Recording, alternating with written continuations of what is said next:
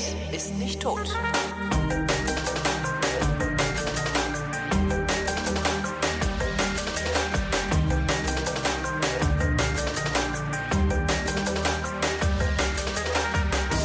Hier ist eine völlig neue Ausgabe der völlig neuartigen retrofuturistischen Unterhaltungsmatinee mit Tradition, die fast alle Fragen vrindheitsgemäß, aber garantiert nicht zeitnah beantwortet. Hier ist die Vrindheit mit Alexandra Tobor.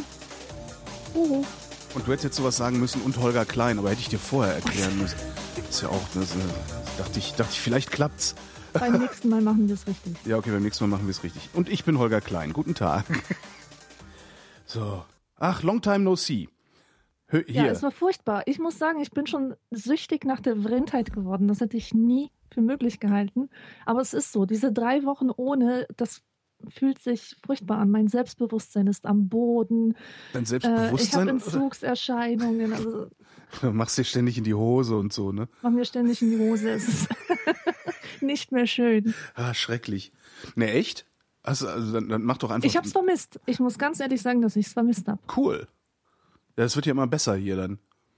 Da kannst du, notfalls kannst du ja so eine eigene Verlautbarungsproduktion machen. Also ja, will ich auch. Geräte, ach echt, hast du jetzt, hast du jetzt ja, gedacht? Ja, ich weiß jetzt? Aber nicht, ob das irgendjemand interessieren ja, würde. Natürlich. Ich, ich lese halt ziemlich viel. Ich lese vielleicht zehn Bücher die Woche oder so. Mhm. Und ich würde das gerne so als ähm, Podcast-Ding nutzen und einfach mal erzählen, was ich so Interessantes gelesen habe. Achso, ich dachte, statt äh, Zitate markieren und twittern, einfach so eine Zitatschleuder. Das fände ich lustig. Ja, genau. Aber so ungefähr. Das fände ich total lustig. Die besten Stellen, die interessantesten Stellen einfach mal vorlesen und dann etwas drumrum labern oder, oder mit anderen Sachen verknüpfen. Finde ich gut. Tiffys Zitate-Schleuder. Tiffys Zitate, Tiffys Zitate, Tiffys Buch. Tiffys. Da fällt uns noch ein guter Name ein. Nein, finde ich super. Ja. Mach das, um Himmels Willen. Ja, mach das. Ja, die Frage ist nur, ob man das machen kann, ob man das bringen kann. Wirklich einen Podcast alleine zu machen? Ganz allein? Tja, musst halt, weiß ich nicht, also warum eigentlich nicht? Der wird dann halt nicht irgendwie wie bei uns zwei Stunden lang, wo wir uns äh, einmal gegenseitig die Bälle zuspielen können genau. Und natürlich die Hörerschaft uns die Bälle zuspielt, indem sie uns äh, Stichworte per Fragen reinreicht. Ähm, ist natürlich was anderes, aber dann wird's halt im Zweifelsfall nur ein Zehn-Minüter. Ist ja auch nicht so schlimm. Ja. Oder halbe Stunde, dachte ich. Ja, oder so. Also ich würde mir, ich würde mir an deiner Stelle überhaupt kein Limit setzen, sondern sagen so, ich rede jetzt. Und wenn mein Gehirn aufgehört hat, äh, mir zu sagen, worüber ich reden kann, dann höre ich halt einfach wieder damit auf zu reden. Mhm. Also so würde ich das machen. Okay, mach ich. So also anguckst. Ich verpflichte mich jetzt dazu. Hurra! Ich kündige an. In mindestens zwei Wochen, nee, höchstens, höchstens zwei Wochen ist eine neue Sendung mit mir. Oh, da. Ui. Ja. Ja, klar, eine Vrindheit in zwei Wochen dann wieder. Stimmt. Clever gemacht. Nein. Nein, aber wenn du verkackst, weißt du, das, wieso? Ist doch zwei Wochen hier. Vrindheit. Haben wir doch. Was du dir mal anhören kannst, also wer sowas macht, das ist der Sven Rudloff. Der äh, macht einen Podcast, der heißt Viva Britannia. Weil der hat mal ein paar Jahre in England gelebt. Mhm. Und erzählt einfach so, wie England funktioniert. Und nimmt sich halt immer so ein, genau ein Thema, was ich echt gut finde, so ein Thema aus dem Alltag. Äh, Busfahren. Also, und erzählt dann halt so lange über Busfahren in England, bis ihm ja die Idee ausgegangen ist. Und das sind meistens auch so ganz kurze Dinger, nur so zehn, fünfzehn, teilweise acht Minuten nur. Tolle Sache. Find ja, sowas Ähnliches wollte ich jetzt machen. Also im Herbst mache ich eine Recherchereise nach Polen. Ui. Und ich habe mir überlegt, dass es auch ganz cool wäre, so aus dem Alltag dort zu twittern. zehn oder fünfzehn Minuten täglich. Äh, Podcasten. Erzählen, was man so erlebt hat. Ähm, Podcasten, mhm. Genau. Ja, super Idee. Ja, ja, ja, total gut. Also wirklich total gut. Finde ich super. Mhm. Musst halt gucken, ob du vielleicht, also ob das ist, wirst du dann ja merken, wenn du deine Zitate-Schleuder machst, wirst du merken, ob du das kannst überhaupt. Also die ganze Zeit alleine reden. Ja. Ähm, manchmal braucht man halt jemanden zum Ansprechen. Also ich zum Beispiel kann sehr schwer alleine durchgehend reden. Ähm, das ist brauche, wirklich schwierig, weil ja. Man hat dann gleich so einen ganz hohen Anspruch an sich selber. Ja. Wenn man alleine redet, ja. Dann denkt man, man muss jetzt so reden, wie man schreiben würde. Sodass man es auch druckreif irgendwie verkaufen ja. Könnte. Und das hemmt dermaßen. Mhm. Genau, das ist echt, also ich habe da auch echt Probleme mit. Ich habe auch eine Idee für eine Sache, die ich alleine mache. Ähm, ich habe sogar eine Verpackung für die Sache, die ich alleine mache. Also es gibt schon ein Graf, ein, ein, ein, ein Logo für den Podcast, in dem ich alleine rede. Und der hat auch schon einen Namen. Ähm, und das liegt hier echt schon seit einem halben Jahr rum. Und ich krieg's aber auch nicht auf die Reihe, weil ich echt... ja, wie du sagst, Probleme habe, äh, alleine zu sprechen. Und sobald ich mhm. jemanden habe als als Ansprechpartner und, und wenn es nur ein Stichwortgeber ist, äh, dann funktioniert es bei mir sehr gut. Ich frage mich gerade, ob so ein Plüschäffchen auch was bringen würde. Musst du ausprobieren. Ich meine, ich rede mit dem auch so, ne? Also mhm. über den Tag verteilt schimpfe ich mit dem, wenn er wieder heimlich raucht oder so. Und äh, wenn er hier so vor mir sitzt, könnte ich ihn eigentlich auch als, als Podcast-Partner begreifen. Ja, musst halt gucken. Also wenn du, wenn du einen Ansprechpartner brauchst, musst du halt einen Ansprechpartner suchen. Ja. Recherchereise nach Polen, wofür das denn? Für mein zweites Buch. Ach so, ich dachte, das wäre schon fertig. Nee, das Exposé dafür ist fertig. Also diese ganze Dramaturgie, der ganze Aufbau und sowas. Weißt du eigentlich, wie lange das, also in, in so Buchläden, ähm, ich habe neulich irgendwie was gefaselt, was ich vor vielen Jahren mal bei einem Café irgendwie erklärt gekriegt habe. Wie lange gelten Bücher eigentlich als, nee, ab wann gelten Bücher als Ladenhüter? Das ist doch irgendwie sowas ganz Kurzes, so sechs Wochen, drei Monate oder irgendwie sowas, ne? Ähm, ich weiß nicht, das kommt doch darauf an, wie groß die Nachfrage ist. Ja, ja, wenn die, wenn die normal ist, dachte ich. Also ab wann kommt ein Stempel drauf, Mängelexemplar, damit es äh, verramscht werden kann? Gibt's gar keinen. Das weiß ich nicht. Das weiß ich nicht. Also das muss so eine nach unten Grenze sein, ne? Wenn weniger als so und so viele Exemplare verkauft wurden hm. von so und so viel Ausgelieferten. Die haben ja dann eine ganz kleine Nachfrage, aber total viele Bücher, die noch nicht, ähm, die irgendwie nicht weggehen. Genau, weil die müssen die ja vorher, die müssen die einlagern, ne? Oder ist das so ein Kommissionsgeschäft? Die werden eingelagert. Also die Buchläden kaufen die und haben dann das Problem, die zu verkaufen auch wieder. Ganz genau. Mhm. Und dann kommt der Stempel drauf, ja. Also wenn ich, ich würde sagen, wenn keine ähm, Neuauflage in Sicht ist, wird das Buch verramscht. Mhm. Ja. Aber sicher bin ich mir nicht. Ich das, arbeite ich ja frage nicht mich, ich frage mich jetzt die ganze Zeit, was, was war das für eine komische Zeit, die ich dann, also für eine komische Zahl, die ich damals gehört habe. Naja, ich werde wahrscheinlich nie drauf kommen. Wenn ich zwischendurch übrigens mal still bin, dann liegt das daran, dass ich mein Mikrofon ausgeschaltet habe, mhm. weil ich mal wieder niesen muss, weil der Heuschnupfen ja. hat mich, äh,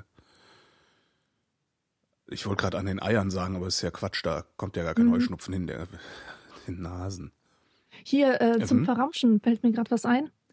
Wusstest du, dass das auch wirklich so heißt? Also im Verlag heißt das Verramschen und im Vertrag wird auch von Verramschen gesprochen. Ach was?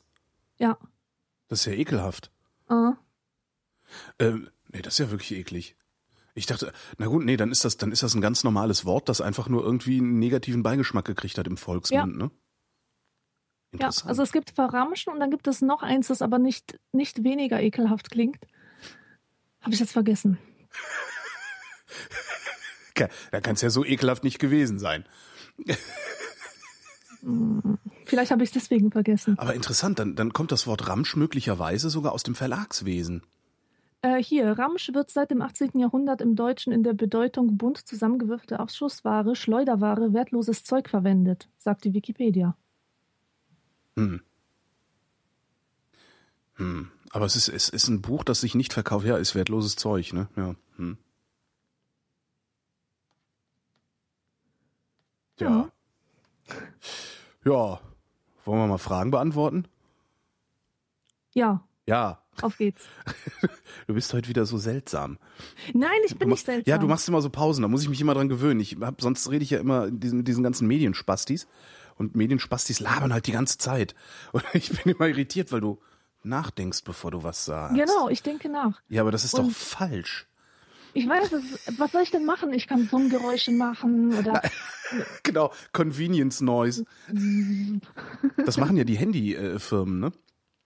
Also die, die? Ne, die, die, die, die Verbindungen sind so störungsarm, dass die Rauschen einblenden, damit du das Gefühl hast, dass irgendwas, dass ah, da ja, überhaupt eine mh. Verbindung ist. Die ist sehr praktisches Ding. Jo, dann fangen wir doch einfach an mit einer Frage von Chris. Chris wüsste gerne, habt ihr eine bestimmte Art, eure Schnürsenkel zu binden, beziehungsweise wie diese durch die Löcher im Schuh gefädelt werden? Bei ihm muss der Schnürsenkel, der von innen nach außen verläuft, immer über dem anderen. Alles andere geht nicht. Also so kreuzweise halt, ne? Ja. Ja, ich mache das auch so kreuzweise immer. Ähm, also ich vermeide seit meiner Jugend schnürbare Schuhe. Versuche es auf jeden Fall. Ja, ich auch, aber... Ähm, ich habe so ein Doc Martens-Trauma. Also, nein, kein Trauma, so ein Quatsch. Ich war Doc Martens-Trägerin und habe mich immer wahnsinnig aufgeregt über die Leute, die Doc Martens nur aus Modegründen getragen haben, ohne politisches Statement. Ich hatte immer rote Schnürsenkel drin, um ja. mich von denen mit weißen Schnürsenkeln abzugrenzen. Mhm. Die wurden dann immer so vierfach, die waren immer sehr lang, die Schnürsenkel, deswegen wurden die vierfach so über, über den Schuh noch gewickelt. Aber du hättest doch auch kürzere kaufen können. Ähm, gab es nicht. Mhm. Außerdem war das cool. Das okay. trug man einfach so, wenn man Spaß auf sich hielt. Und äh, diese, diese Mode-Docs-Träger, ne? Ähm, das waren so welche, die haben diese Schuhe nur getragen, damit sie noch zierlicher wirken, damit sie noch mehr petit sind. Weißt du, Ach, bei du meinst, weil das, so. weil das so riesige Füße macht, also riesige hässliche ja, Füße. Ja, ganz genau. Hm. Riesige hässliche Füße, aber ah, diese elfenhafte Entschei- in, äh, Erscheinung, die hm. da drin stecke. Und ähm, sind, sind diese geschnürt habe ich die immer so von unten, also ähm, nicht mit dem Schnürsenkel nach oben, sondern so von unten, weißt du, was ich meine? Ach so, von, von, praktisch von oben nach unten durch das Loch und nicht von, von unten nee, nach von, oben. Von unten, doch, von unten nach oben. Ach so, von unten von nach oben nach unten, das haben die, die äh, Doofen gemacht. Ach so. Ich überlege gerade, ich glaube, ich habe das noch nie selber gefädelt, sondern ich nehme das immer so, wie es aus dem Schuhladen kommt. Ja. Glaube ich. Ja, das ist ja auch selten, dass man, dass man die äh, Schnürsenkel vollständig entfernt. Warum sollte man das machen? Wenn man so Außer mal, wenn man es irgendwie in die Waschmaschine stecken will. Ja, oder wenn sie abgerissen sind oder so. Aber wann ist mir das letzte Mal ein Schnürsenkel abgerissen? Das muss in den achtzigern gewesen sein. Aber das, das also Schnür, Schnürschuhe zu vermeiden, versuche ich ja auch. Aber das gelingt mir nicht so gut. Ja. Also ähm, hier für, für so ganz normale Sneakers, ne, mhm. habe ich den Trick, dass ich die nur einmal im Leben binde, nämlich wenn ich sie neu habe. Und zwar mache ich einen Knoten aus den Schnürsenkeln unter der Zunge, also unter dem, weißt du? Ja, aber dann drückt es doch. Unter der Schuhzunge. Ähm, ja, das kommt drauf an. Hm. Das kommt drauf an, also wenn man den Knoten richtig macht, wenn der einfach nur klein ist. Ja. Ähm, hat man tolle Schlüpfschuhe. Und dann, man dann hast macht. Du aber nie die Schuhe richtig zu, ne? Sondern dann schlappen die immer so ein bisschen. Ja, aber das ist doch gut. Ja, aber wenn du mal so ein paar Kilometer am Stück damit gehen willst, dann ist das doch total unbequem. Ja, hängt, hängt von der Fußform ab. Also was, was ich mich ja immer frage, ist, wie Leute Flipflops tragen können, ohne dass sie abfallen. Ich frage mich, wie Leute Flipflops tragen können. Ja, ja, das steht jetzt auf dem anderen Blatt, so mm. die ästhetische Frage. Mm. Aber ähm, das würde bei mir schon aus anatomischen Gründen nicht gehen, weil die einfach abfallen. Hast du keine Zehen? Doch. Ah, hätte ja sein können. Eben deswegen. Ja, aber da ist doch vorne ist doch so ein, so ein, so ein Nupsi zwischen dem dicken Zeh und dem Zeigezeh. Da ist doch nochmal so ein ja, Nupsi zwischen. Und also. äh, ist das bei den Leuten, sind diese Zehen so, stehen die so eng aneinander, sind sie so eng aneinander gepresst, dass dieses Ding da jetzt... Ähm, Äh, dass die Zehen dieses Bändchen halten können? Also äh, anscheinend, ja. Die, ich meine, da rennen ja alle mit. Selbst ich bin schon mit Flipflops rumgelaufen. In Thailand, am Strand und da, wo ja. man halt mit Flipflops rumläuft. Ich kann es halt nicht. Ich, kann, ich, ich, ich, muss, ich muss enorme Muskelkraft aufwenden, um die an den Füßen zu halten. Mh. Nee, das habe ich, das hab ich glücklicherweise nicht. Was ich ja finde ist, ich würde ja, ich hätte halt keine Lust, mit den Dingern in der Stadt rumzurennen, weil überall Hundescheiße ist und so. Hä? Ja. Und wenn er, wenn er mit dem Schuh reintrittst, dann geht's ja gerade noch. Aber stell mal so mit so einem Flipflop in Hundescheiße. Erstmal ist es total glatt. Und dann hast du, dann stehst du halt auch noch nachher mit dem Fuß drin, weil das irgendwie hochquillt oder so. Man weiß ja immer nicht, was das Menschen bester Freund für Konsistenzen hinterlässt. Mhm. Ja. Nee, ich laufe ja gerne mit, äh, ähm, statt Flipflops mit Birkenstocks rum. Das finden alle total scheiße, aber ich bin über vierzig. Da kann man das mal bringen. Ja. Mein Modetipp, komplett nackt mit Birkenstock. Äh, Stell dir das vor, das Bild kriegst du nicht mehr aus dem darf Kopf. Ich wenigstens aus meinen Bier, aus meinen, darf ich wenigstens aus meinen Hängebrüsten und meinem Hängebauch ein lustiges Gesicht machen, so ein draufmalen irgendwie? Kannst du machen, okay, ja. Okay, dann wenigstens das. Ja. Birkenstocks trägst du. Mhm. Du meinst jetzt diese Latschen oder Sandalen? Ja, also äh, Latschen ohne, ohne ähm, Fersenband? Äh, teils, teils. Also ich habe ich hab welche ohne Fersenband und ich habe ganz geschlossene. Also praktisch Schuhe. Aber trotzdem in diesem Birkenstock-Design. Also die sehen halt mhm. aus wie, als würdest du in dunklen Brötchen rumlaufen. Dunkle Brötchen, nicht schlecht. Mhm. Das sind auch ungefähr so bequem wie dunkle Brötchen. Nein, eigentlich bequemer. Ich find's halt toll, dass sie so bequem sind, weil ich wiege ja so viel. Mhm. Und äh, äh, das ist halt total angenehm, weil da ein richtiges Fußbett drin ist und so. Und nicht wie bei so hundertfünfzig Euro Schuhen, wo, wo du überhaupt keinen Halt drin hast, sondern eigentlich die ganze Zeit nur so rumwabbelst. Hm. Ja. Ja, aber wie binde ich meine Schnürsenkel, könnte ich nicht, nicht seriös beantworten, fällt mir da echt bei auf. Ich war ja, ich habe mir letztes Jahr habe ich mir Schuhe äh, machen lassen. Das ist geil. Wie, wie denn das? Ich war in Verona ähm, im Urlaub und da gibt's so einen kleinen, äh, so einen Schneider, so einen Lederschneider. Wie heißt denn das? Leder, Lederschneider hat, glaube ich, auch ein richtigen, gibt's auch ein Fachwort für. Und äh, da gibt's halt so alles. Gerber. Aus, Gerber? Oder? Nee, Gerber sind die, die das Leder herstellen. Gerber?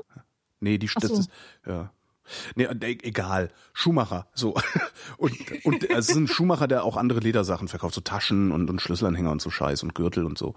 Und ähm, der hat halt, der macht halt auch Schuhe per Hand von irgendwie äh, sein. Das ist, das ist, man unterhält sich dann mit dem in unglaublich gebrochenem Englisch. Und das ist irgendwie, ist das sein Bruder oder Schwager äh, irgendwo in Süditalien, also wo die Arbeit billig ist. Ähm, die, da, da ist halt so eine kleine Schuhmanufaktur.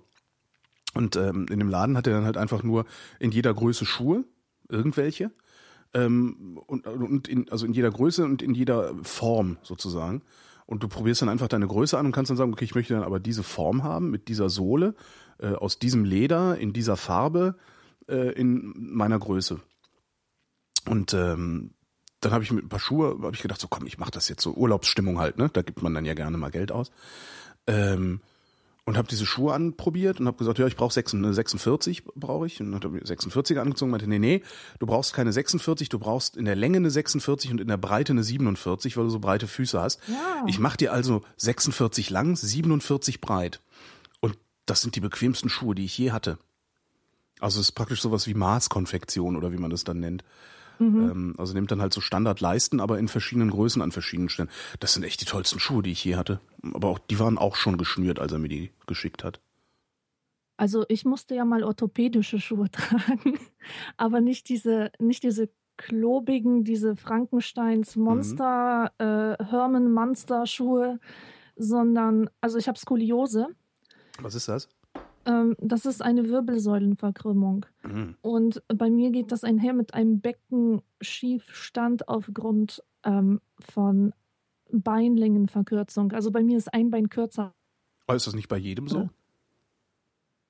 Es ist bei ziemlich vielen Leuten so, aber das variiert, um wie viel das kürzer ist. Bei mir sind das eins Komma fünf Zentimeter. Was das nicht, ist viel. Das nicht, was nicht wenig ist, ganz ja. Genau. Und deswegen Ähm, habe ich früher immer so ein Rezept bekommen ähm, für eine für eine sogenannte Niveauerhöhung. Geil.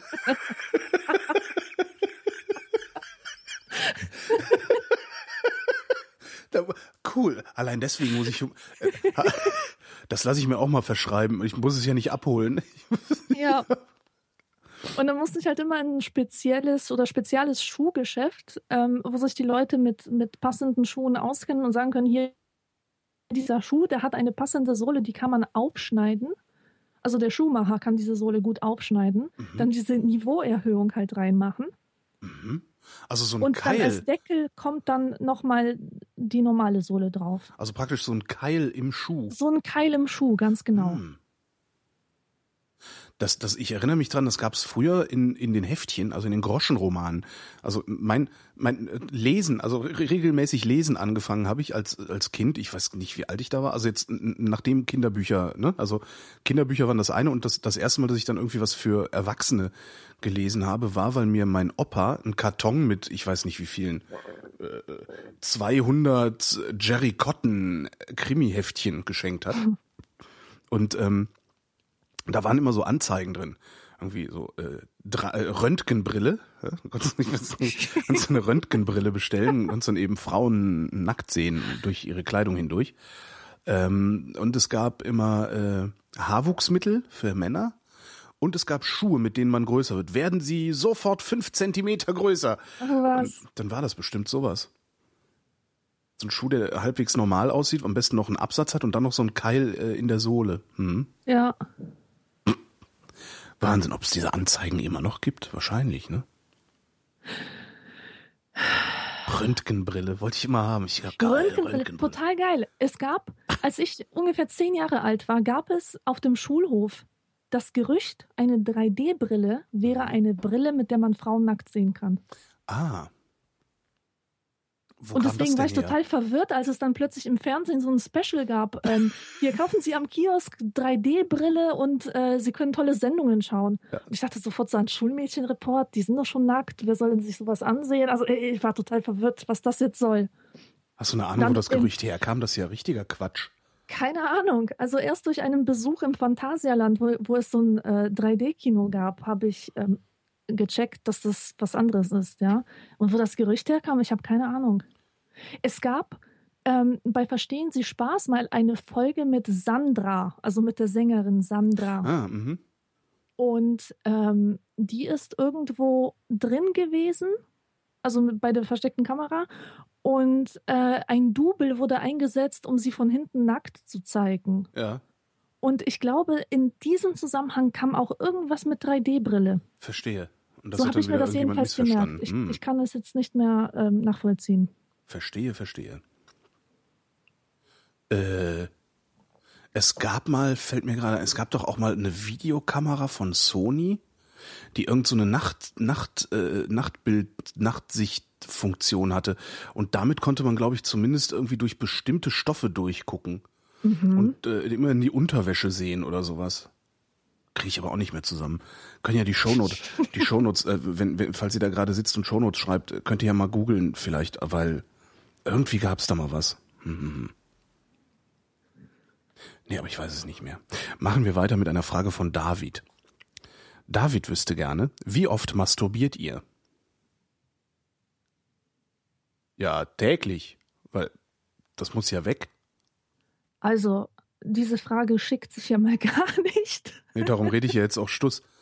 Also täglich, also morgens meistens, weil morgens nach dem Aufwachen ist der Sex ja am schönsten. Ähm, mittags auf der Toilette, wenn die anderen essen sind. Also weil, ne, sonst kommt ja ständig einer rein. Und manchmal auch noch auf der Heimfahrt. Darum fahre ich so gerne mit dem Auto. Also eine alte Freundin von mir... Ich habe gerade ein ganz komisches Bild im Kopf, aber mm,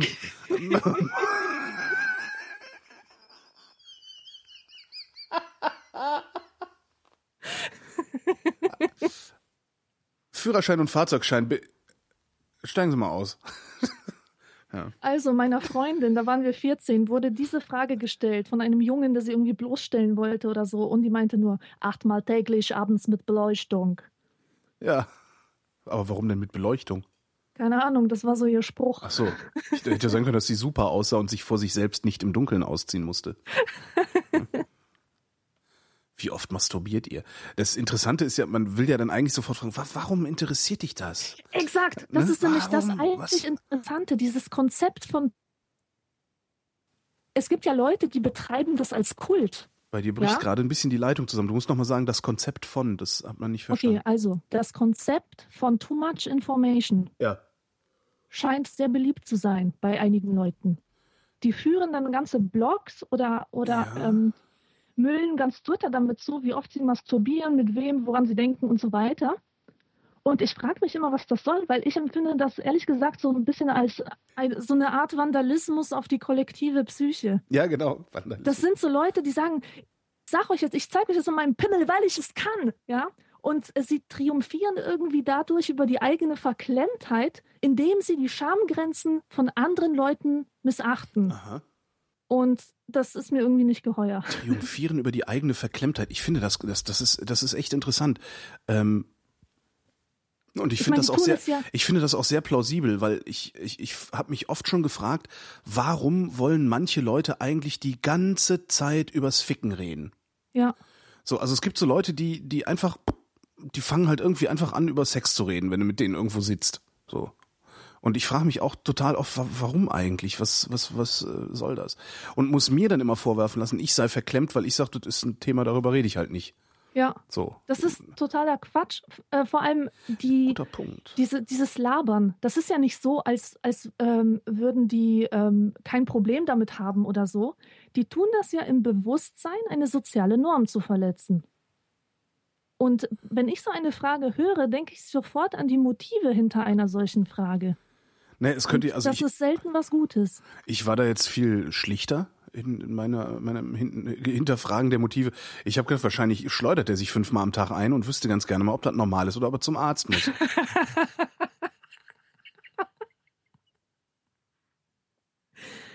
Ja, auch ich, gut. Ich bin da halt ein bisschen zünftiger vielleicht. Ja. Ja. Naja. Ähm, die nächste Frage kommt von Florian. Der Fürste gerne. Was macht ihr, wenn ihr, einem Arbeits- wenn ihr einen Arbeitskollegen habt, der absolut unfreundlich und zwischenmenschlich unterste Schublade ist? Das haben wegen ihm zwei Leute gekündigt, schreibt er gerade. Gleichzeitig ist der Arsch aber auch dein Vorgesetzter. Was macht man, wenn der Vorgesetzte ein solches Arschloch ist, dass man am liebsten kündigen würde? Das ist echt schwierig, weil... Kündigen. Ja, kündigen, aber... Weißt du, aber da müssten alle mitziehen. Da müsste wirklich einer nach dem anderen kündigen, bis der arme Arsch dann alleine dasteht. Ja. Na, ja, das und niemanden das, mehr hat, über den er Macht ausüben kann. Das wäre das Sinnvollste, ja. Aber halt kündigen, es hindert einen ja niemand daran, äh, woanders hinzugehen. Ja. Ja. Gibt halt so, das kriegt man immer in so, in so Motivationsseminaren, kriegt man immer so ein Dreieck aufgemalt, ne, so. Wie heißt das, gleichschenklich oder egal, so ein Dreieck. Und an den, an den Spitzen des Dreiecks steht Love it, Change it, leave it. Und das sind so die drei Optionen, die du hast. Ne? Mhm. Entweder love it, also mach's Beste draus, change it, sieh zu, dass es sich nach deinem Gusto verändert oder ja. Geh woanders hin. Ja. Und das ist halt auch das, was du mit einem Arschloch-Vorgesetzten machen kannst.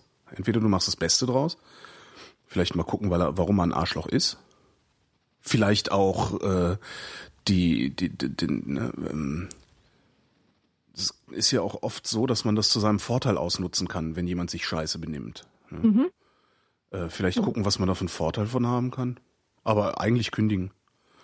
Also ja, vor allen Dingen, wenn man. Oder man könnte, man könnte vielleicht auch ein Experiment wagen und diesen Menschen mit Liebe überschütten. Das Besch- finde ich immer ganz interessant. Beschämen durch Beschenken. Beschämen durch Beschenken, das ist doch super. Mhm. Ja, aber ist es das wert? Das ist halt immer so die Frage. Also angenommen, du bist irgendwie, ich weiß nicht, wie alt Florian ist. Äh, angenommen, Florian ist irgendwie äh, fünfundzwanzig oder so. Äh, das ist, weißt du, wenn du fünfundzwanzig bist und ein bisschen was im Kopf hast, dann findest du halt überall einen geilen Job. Ja. Ja. Musst dich eventuell in Bewegung setzen, also physisch, vielleicht deine Stadt verlassen oder so. Aber äh, was Besseres als den Tod finden wir überall. Ne? Mhm. Ja, und das ist ja auch eine Grundeigenschaft dieser Art von Mensch, dass sie nicht besonders flexibel sind und nicht, ähm, es einfach nicht wahrscheinlich und aussichtsreich ist, dass sie sich verändern durch irgendeine Art von Intervention. Ja. Ich meine, dass sie sich so benehmen, und zwar kontinuierlich, heißt ja eigentlich nur, dass das sich für sie als erfolgreiche Strategie bewährt hat. Ja, stimmt. Ja, aus ja, irgendwelchen ja. Gründen. Und ja. sie werden das beibehalten. Die haben doch keinen Grund, das, das irgendwie zu es verändern. Sei denn, es sei denn, sie scheitern mal, und zwar auf ganzer Linie. Aber selbst ja. dann äh, können sie das Scheitern immer noch auf äußere Umstände schieben. Mhm. Tja. Nee, Florian, äh, such dir einen neuen Job. So, so also das, das kann ich, ich kann mir wirklich nicht vorstellen. Klar, wenn Florian jetzt äh, fünfzig ist, ne?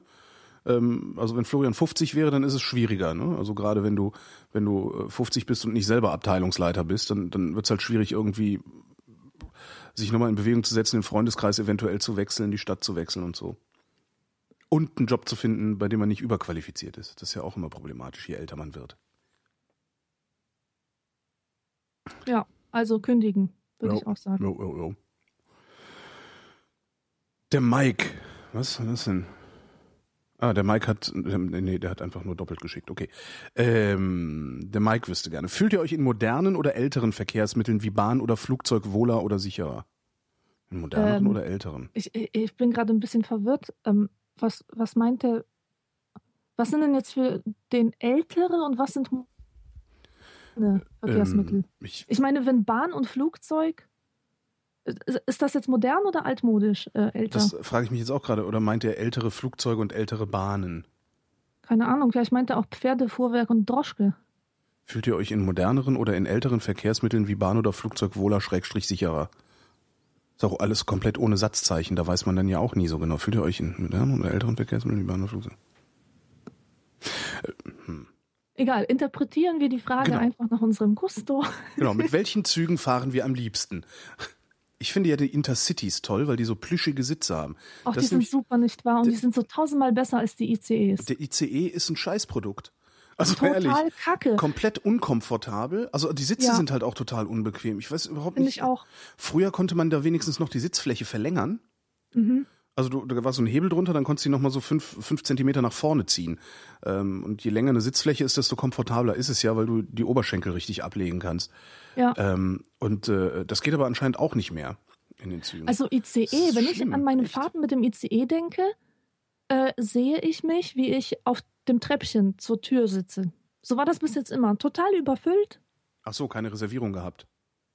Ja, aber ich bin noch nicht so der Mensch, äh, der äh, was reserviert und dann in diese Situation kommen will, äh, dass man einer Oma sagen muss, äh, Entschuldigung, aber hier sitze ich. Ich finde das, ich finde das sowas von unangenehm, Echt? Da dass ich, ich allein deswegen schon keine Reservierungen mache. Nee, da bin ich gnadenlos. Also da bin ich wirklich gnadenlos, weil ich denke mir, nö, ich reserviere einen Platz. Jedem ist es freigestellt, sich einen Platz zu reservieren. Mhm. Und wer das nicht gemacht hat und auch wenn es eine Oma ist, äh, Pech. Da, bin ich, da, bin, da werde ich dann assi. Aber ich, ich hasse Zugfahren auch so sehr. Ähm, also nee, muss, ja doch, die Bahn hat mir das Zugfahren so sehr verleidet, ja. dass ich, ähm, ich, ich muss dann auch auf dem Platz sitzen. Also wenn es dann auch noch so ist, dass ich irgendwo keinen Sitzplatz habe, dann drehe ich ganz durch. Mhm. Boah, nee. Ja, aber die, das, ich verstehe gar nicht, wie, warum die die I C Es, also ihre Vorzeigezüge, so unkomfortabel machen. Und die I Cs irgendwie so schön plüschig mit den weichen Sitzen und ja. Hm. Wobei die I Cs immer überheizt sind, ne? Sind sie das? das also ich sitze immer nicht. nur in überheizten I Cs. Hm. Ähm, ich finde, das einzige Gute an I C Es ist, dass wirklich jeder Sitz eine Steckdose hat. Ja. Wo man sein Zeug anschließen kann. Ja. Naja, und was das Sicherheitsbedürfnis angeht, denn darauf hat sich ja die Frage bezogen. Fühle ich mich eigentlich überall gleich sicher, Schrägstrich, unsicher? Also wenn ich jetzt so Flugzeug mit, mit ähm, Bahn vergleiche, das ist für mich die, ähm, die gleiche Sicherheits- und Unsicherheitserfahrung. Ja. ja, stimmt. Ja, ist bei mir ähnlich. Also stürzen Flugzeuge stürzen so gut wie nie ab, Züge entgleisen so gut wie nie. Wenn, dann ist es halt immer schrecklich, aber eigentlich ist es auch nur schrecklich, weil immer so viele Menschen gleichzeitig betroffen sind davon. Ja, genau. Ja, und, ja. und ich weiß gar nicht, ist seit, seit, was war das? Eschede, ne? War das mit dem Zugunglück? Eschede, ja. Genau. Ist seitdem eigentlich nochmal was passiert mit einer Bahn? Nee, Nö. ne? Ist schon faszinierend. Sonnenüber- ich sag immer, das ist ein so überlegenes Verkehrsmittel, aber es wird leider von Idioten gemanagt. Ist echt komisch. Naja. Mhm.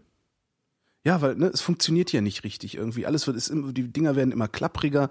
Äh, der, der, der teuerste Zug ist der unkomfortabelste. Äh, ja. Sie sind ständig unpünktlich und zwar äh, wirklich teilweise in in so absurden Zahlen. Also ich habe ja kein Problem damit, von von Berlin nach München zwanzig Minuten Verspätung zu haben oder so. Ja. Also es ist ja eine aberwitzige Distanz, die du da zurücklegen musst. Aber was ich schon Verspätung hatte, eine Stunde auf einer einstündigen Fahrt und so.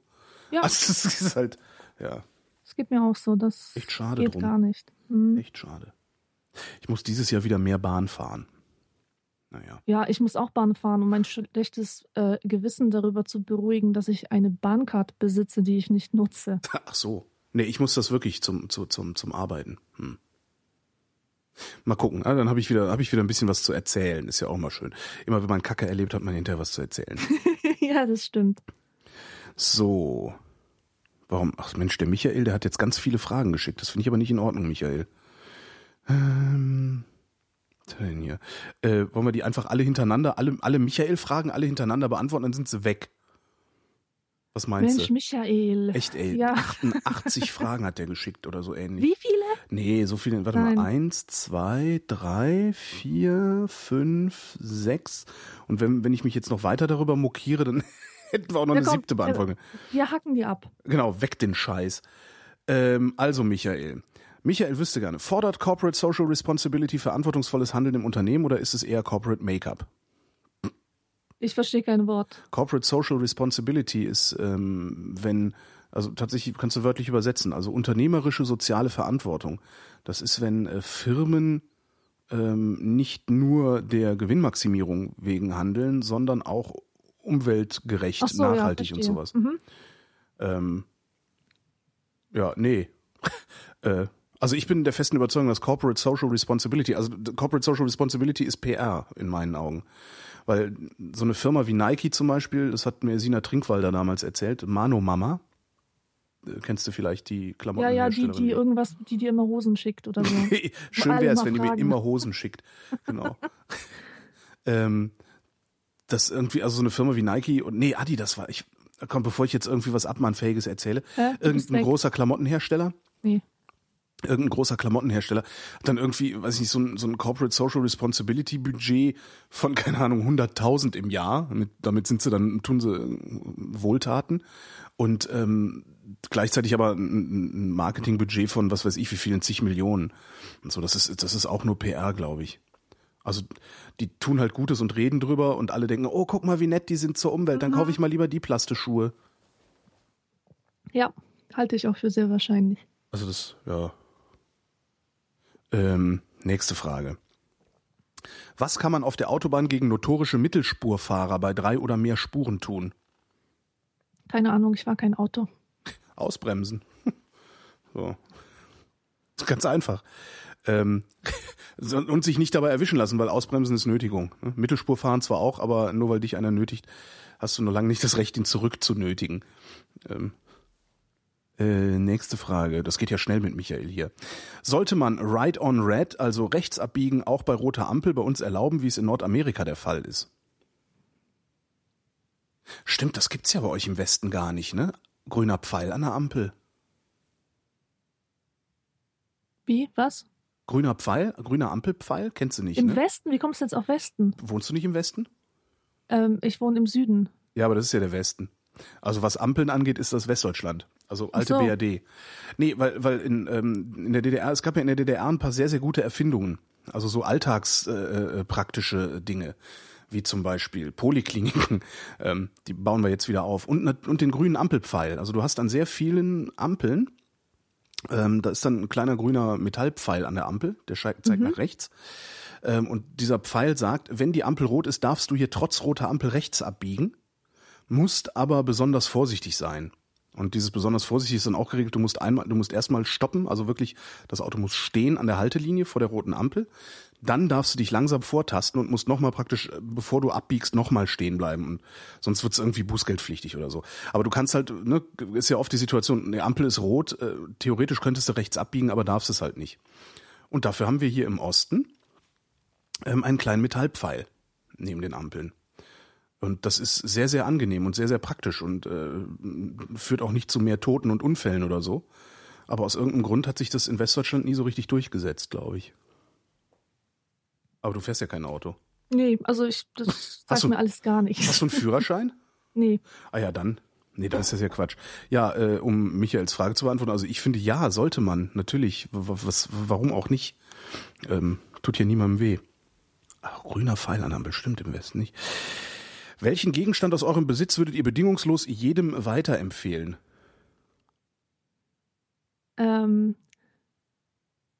Du hast in einer Folge Not Safe for Work ja. einen Gegenstand empfohlen.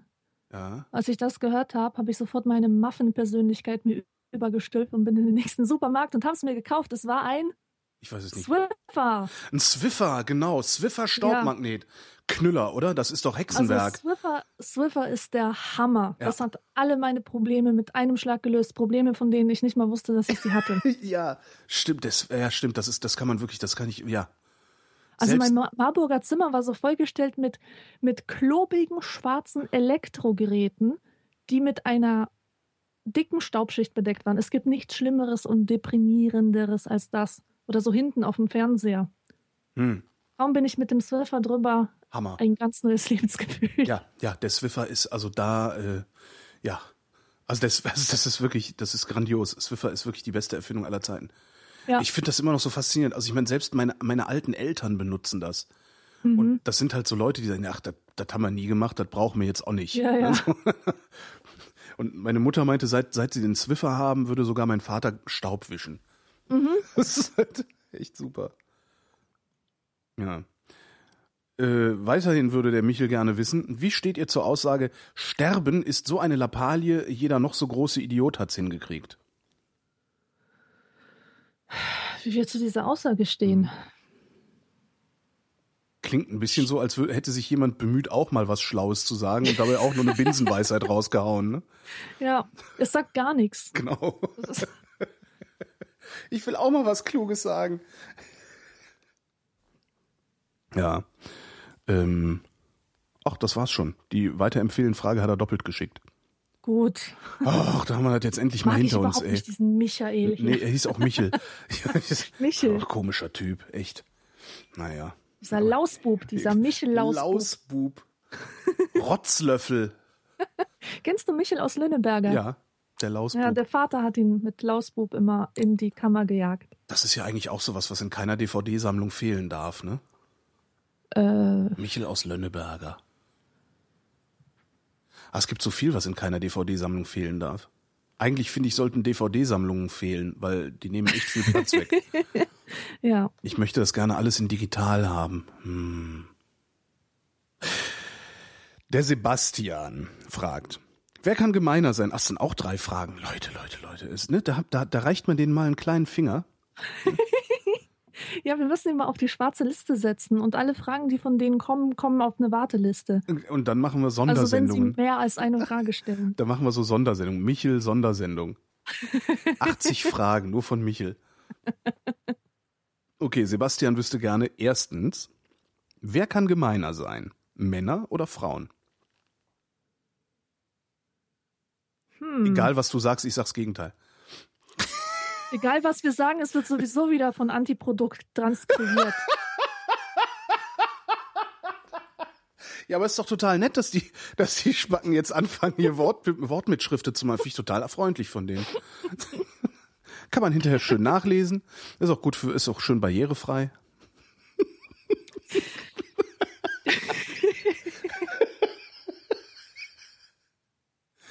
Ja. Also, meine Meinung dazu.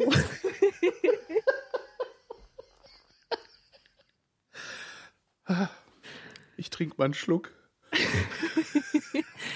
Also, ich finde, beide sind gemein. Männer sind gemein und Frauen sind gemein. Alle gemein. Alle haben das Potenzial zu Gewalt und Zerstörung. Aber ich denke, dass Männer und Frauen ihr destruktives Potenzial auf verschiedene Arten einsetzen. Was dadurch begründet ist, dass nicht beiden dieselben Ressourcen zur Verfügung stehen. Mhm. Ein Mann kann zum Beispiel durch bestimmte männlich etablierte ähm, Machtdemonstrationen ähm, oder Machtsymbole oder sowas, äh, kann er seine Macht ausdrücken. Tiefe Stimme, hoher Körperbau, Muskeln, körperliche Gewalt, solche Sachen eben. Und eine Frau, der das nicht zur Verfügung steht, wird sich eher so die Hintertür ähm, suchen. Also nicht ohne Grund gelten meistens Frauen als hinter vierzig und nicht Männer. Mhm. Das ist einfach, weil sie weniger Handlungsoptionen haben oder ähm, die offensichtlichen Handlungsoptionen stehen ihnen nicht zur Verfügung. Deswegen müssen mhm. sie kreativ sein und ähm, sich einfach andere Türen, andere, andere Arten ähm, suchen, jemanden zu manipulieren oder das zu bekommen, was sie möchten. Womit du jetzt auf die Frage, wer kann gemeiner sein, Männer oder Frauen, geantwortet hast, Frauen. Ähm, und ich stimme dir darin jetzt einfach mal zu, Moment, damit wir, damit wir so eine nicht... schön barrierefreie Mitschrift kriegen hier. Ich kann hier ja auch noch argumentieren mit Hormonen und da glaube ich cool. ganz fest Hormone. daran, ja. Testosteron fördert Durchsetzungskraft. Mhm. Das weiß ich von mir selber. Ach, immer wenn du so einen Testosterontag hast, macht dein Freund alles für dich? Nein. Ach so. Ähm, ich weiß, wie es ist, Testosteron gesteuert zu sein und ich kenne auch das Gegenteil davon. Und wenn ich einen Testosteronüberschuss habe, und das hatte ich schon mehrmals im Leben, war ich einfach total aggro drauf.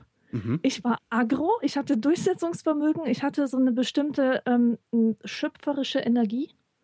Womit ich nicht sagen möchte, dass, dass Frauen diese schöpferische Energie fehlt, ja.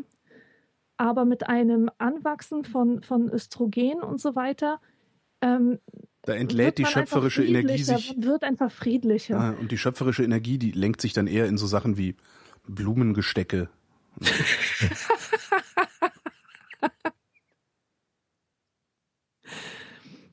So Mini-Steck.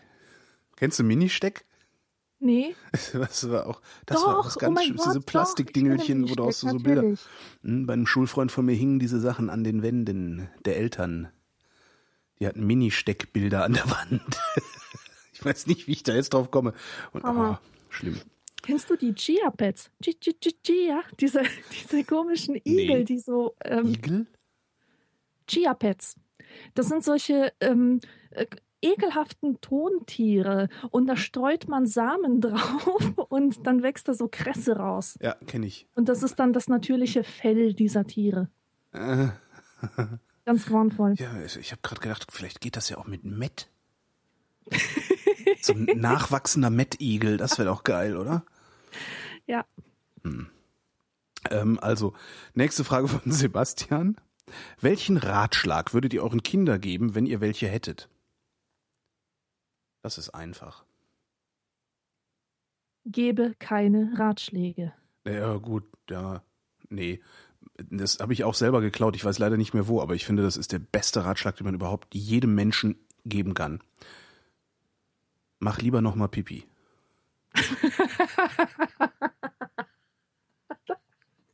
Da hast du vollkommen Oder? recht. Da ist hast das, du recht, ja. Das ist wirklich, das, egal was du tust, mach lieber nochmal Pipi. Weißt du, sonst stehst du hinterher irgendwo am Strand oder weiß der Geier wo und musst und nirgendwo ist ein Klo und ja. Deeskalation. Genau. Mach lieber, Mach lieber noch mein noch Pipi. Pipi. Das finde ich echt, ich weiß nicht, wo ich den her habe, das ist echt der beste Ratschlag, den ich mir so vorstellen kann. Also so allgemeingültig und allgemeinverständlich. Also es gibt halt niemanden, der sagen könnte, nee, brauche ich nicht. Weil ja. jeder. Es gibt keine Situation, in der ich jemals diesen Rat hätte befolgen sollen. Sagt halt niemand. Das stimmt. Aber hm. ich möchte zurückkommen auf meinen Ratschlag, keine Ratschläge zu geben. Mhm. Weil ähm, es, es glauben wirklich noch zu viele Menschen, dass Ratschläge geben etwas Tolles ist. Nein, ist es nicht. Niemand will Ratschläge. Ratschläge sind nicht gewollt. Dafür oh. hat der Ratgebende es natürlich immer dringender, seinen Ratschlag loszuwerden, ja? Ich, ich, also ähm, ich finde aber, Entschuldige, aber ich habe eigentlich finde ich das ganz gut, wenn einer mehr Ahnung hat als ich und ich mache gerade was falsch, dass der sagt, hier, mach mal anders. Ja, aber stell dir mal eine soziale Situation vor, irgendwie zwei Freundinnen am Tratschen oder so. Mhm. Was und, Frauen äh, so machen halt. Ne? Was, was Frauen halt so machen. Ähm, und die eine sagt, ach, mein Freund, wir haben jetzt Beziehungspause und ich weiß echt nicht, was ich machen soll. Und ähm, will die jetzt wirklich einen Ratschlag von ihrer Freundin oder will sie einfach einen Gesprächspartner haben, der es ihr Ach so. ermöglicht, ihr Problem so weit selbst zu reflektieren, dass sie ihre Entscheidung auf kompetente Art selber treffen ja. kann? Ja, ich frage dann immer in so Situationen. Ich sage immer, willst du einen Ratschlag von mir oder nicht? Ja. Und ja, wenn dann jemand sagt, ja, sag mal, dann sage ich halt, was ich meine. Das ist meistens unangenehm dann allerdings. Ja. Nee, aber stimmt, natürlich, so, so, so wie du das beschreibst, da will niemand Ratschläge haben, klar. Ja, oder auch so Elternratschläge. Ja, stimmt. Obwohl, ich meine, weißt du, an, dann andererseits irgendwie, ähm, es gibt doch so, äh, witzig, die, die, die Muserine twitterte das dieser Tage auch. Und ich habe das letzten Sommer beobachtet, weil ich letzten Sommer sehr viel Fahrrad gefahren bin. Ähm, Das ist auch so ein Phänomen, das scheint nur Frauen zu betreffen. Äh, die haben alle die, ihre, ihre Sättel, ihre Fahrradsättel ein Stück zu hoch eingestellt. Mhm. Äh, warte mal, zu hoch? Nee, zu niedrig, Entschuldigung. Ihre Fahrradsättel ein Stück... Nee, zu hoch, zu niedrig... Warte mal. Jetzt komme ich selber nicht gerade nicht klar mehr. Warte, so du stellst den... Also, weil du stellst ja, wenn du einen Fahrradsattel einstellst, stellst du den ja auf den Fußballen ein. Ne? Also mit dem Fußballen äh, auf der auf der Pedale, oder? Nee, mit ja. der Ferse auf der Pedale. So, mit der Ferse auf der ja. Pedale. Und das muss dann gerade durchgedrückt sein. Ähm, und das ist dann aber die Einstellung dafür, dass du mit dem Fußballen tra- trittst. Das heißt, dein Bein ist beim Fahrradfahren eigentlich ein paar Zentimeter länger, als es ist, wenn du ganz normal stehst. Ähm, Und wenn du das aber so eingestellt hast und dann mit dem flachen Fuß trittst, weil viele Frauen äh, mit dem, wie heißt denn das in der Mitte, mit der Fußwölbung, mit dem Fußgewölbe äh, Fahrrad mhm. fahren, äh, fehlen denen ein paar Zentimeter und die schlenkern bei jedem Tritt rechts, links, hin und her. Und sind dann immer so ein bisschen Schlangenlinien am Fahren. Und das ist mir halt bei meiner Freundin aufgefallen. Und der habe ich den Ratschlag gegeben, doch den Sattel mal äh, ein Stück niedriger einzustellen. Ähm, und das war witzigerweise ein Ratschlag, den sie nicht haben wollte. Also ich musste die zwingen. Also ich, ich, ich habe ein Werkzeug genommen und einfach den Sattel niedriger gestellt unter ihrem Protest. Ja. Und ja, dann hat sie festgestellt, und dann hat sie aber festgestellt, oh, das geht ja viel besser. Das mhm. ist, aber stimmt, die Leute wollen keine Ratschläge, ja. Ja. Verstehe ich gar nicht. Ich nehme total gerne Ratschläge an. Also, ich weiß es nicht. Da das macht halt ist, immer der Ton. Ich, ich denke mir immer, was hat denn der andere? Der andere hat keinen privilegierten Zugang zu mir selbst, so wie ich es habe. Ja? Und der ja. kann doch gar nicht wissen, was für mich der ideale Ratschlag ist. Das kann nur ich am besten entscheiden. Das heißt, ich höre mir gerne seine Perspektive an, um vielleicht einen ja. frischen Blickwinkel zu bekommen oder sowas. Aber sagen lassen will ich mir nichts. Zumal, also ich werfe ich solchen selbst, Leuten immer vor, Klugscheißer zu sein und dann so ist Dinge, allein schon der Hass äh, im Weg. Selbst so Dinge, die deinen Komfort objektiv erhöhen? Also wie zum Beispiel, stell doch deinen Fahrradsattel einfach drei Zentimeter tiefer, dann schlenkerst du nicht mehr so rum, hast dein Fahrrad viel besser unter Kontrolle äh, und, und äh, ja. Das, also ich, ja, das ich kommt immer, drauf an. Also, also über solche Ratschläge bin ich immer tausendfach dankbar, wenn mir einer sagt, nee, mach's doch einfach so rum. Und ich denke, ach stimmt, ich kann das Ganze ja auch andersrum machen. Hm.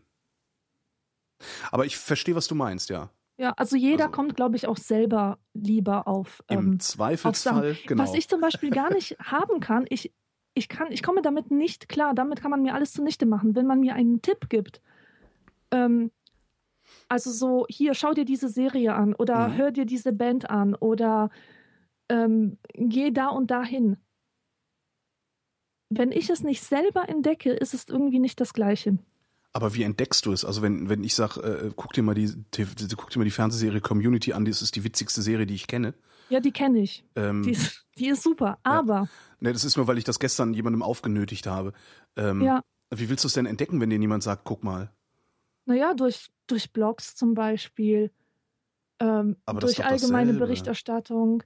Nee, ähm, dann wird mir etwas empfohlen, aber nicht von Face-to-Face. Weißt du, Face-to-Face hat immer so, eine, so, so was Bedrohliches. Du guckst dir das jetzt an und dann in zwei Tagen, und hast du es dir schon angeguckt? Ähm, das mag ich absolut nicht. Und das, das springt irgendwie immer mit. Immer so ein, ähm, die Empfehlung wird dann zur Befehlung und das ja. mag ich nicht. Dieses Nachfragen ist dann das, das, das Problem auch, ne? Genau, genau. Und hast du schon? Nee, habe ich noch nicht. Ja, musst du mal. Ja. Stimmt. Ja, aber ich werde einen Teufel tun, nicht zu sagen, hier guck dir mal diese Serie an, die ist extrem lustig. Aber gut, das macht man dann mhm. auch in, in Zusammenhängen, wo man da sitzt und sowieso über Fernsehen redet ähm, und, und sowieso darüber redet, was es da an lustigen Sachen gibt und was nicht so schön war. Und wenn du dann sagst, hier, das musst du auch mal gucken, ist auch wieder eine ganz andere Situation, als wenn du jemanden auf der Straße überfällst, wie diese, diese komischen Christen in Frankfurt das mit mir immer gemacht haben. Ich, hab, ich bin irgendwie jeden dritten Tag, wenn ich zur U-Bahn gegangen bin, standen irgendwie so eine Evangelikalen vor mir mhm. und wollten über Gott mit mir reden. Hast du übrigens eine Theorie dazu, warum die immer so rote Bäckchen haben? Diese Evan- Evangelikalen? Vom Messwein ist es. Echt? Die wirken auf mich sowas von, also so eine ekelhafte Art von Gesundheit. Nee, das ist mir noch nicht so aufgefallen. Also zumal der eine, also einmal, als sie mich angesprochen haben, stand halt einer mit Krücken dabei und den, da musste ich so oh. lachen, weil ich, und das waren halt auch so Krücken, also so die so bis ganz unter die Schulter gehen, weißt du? Mhm. So, und dann waren die halt, und das waren halt immer irgendwie andere, die hatten dann auch immer so Namensschildchen und die waren halt auf Missionstour, so. Ja. Und, äh, ja, wir wollten mal über Gott mit ihnen reden oder, oder über was, irgendwas anderes. Und einmal stand eben dieser Typ mit den Krücken dabei und ich habe dann sofort das Bild von den, äh, von den Waisenkindern aus den Simpsons ja. im, im Kopf gehabt, die ja auch immer so Unterarmkrücken haben. Und etwas grauer gezeichnet sind als die, alle anderen da, weil es ja Waisenkinder ja. sind. Und immer hüsteln. Ja, Sinnbild des Glaubens. Und, und da musste ich so lachen. Ich weiß gar nicht, wie die, aber wahrscheinlich haben die auch gedacht, das ist auch eine Prüfung des Herrn. Ja. So, letzte Frage von Sebastian. Was ist besser, Einzelkind oder Geschwister? Hm, hast du Geschwister? Nee. Bist du Einzelkind? Ja. Okay. Wundert dich das? Ähm, nee. Okay, nee, klang gerade so wie. So, du sagst. Großer Gott! Weiß Vater davon? Also, ich finde, es ist cool, Erstgeborener zu sein. Mhm. Weil man in den ersten paar Lebensjahren Einzelkind sein sollte. So erfährt man die meiste Förderung von den Eltern, sofern sie sofern sie Bock drauf haben, mhm. ja, und die Zeit. Und ab vier, fünf Jahren ist es toll, ein Geschwisterchen zu haben, um das man sich kümmern kann. Mhm. Das, das wäre so für mich die optimale Entwicklung. Ähm, Einzelkinder sind doof. Ey, Vorsicht. Stimmt. Also Einzelkinder. Mh. Warum sind wir doof? Ein, also ich kenne Einzelkinder oft als Egozentriker. Aha. Ich, um die sich immer alles drehen muss. Ja. Ja, ja. Aber ich erlebe gleichzeitig Einzelkinder auch als großzügiger. Also den letzten Keks kriege ich eher von einem Einzelkind als von einem Geschwisterkind. Ja, das was stimmt. Was möglicherweise ja. damit zu tun hat, dass man als Einzelkind nie seinen, seinen unmittelbaren Besitz oder seine Verbrauchsgüter verteidigen musste gegen irgendwelche Fremdansprüche. Ja. Und wusste, okay, wenn es alle ist, gibt's was, gibt's auch wieder was Neues nach. Und ich muss nicht erst noch an Geschwistern vorbei oder so. Mhm. Aber das stimmt, also das merke ich an mir selber. Also ich, ich es muss sich immer alles um mich drehen, aber gleichzeitig gibt's bei mir auch immer Kekse.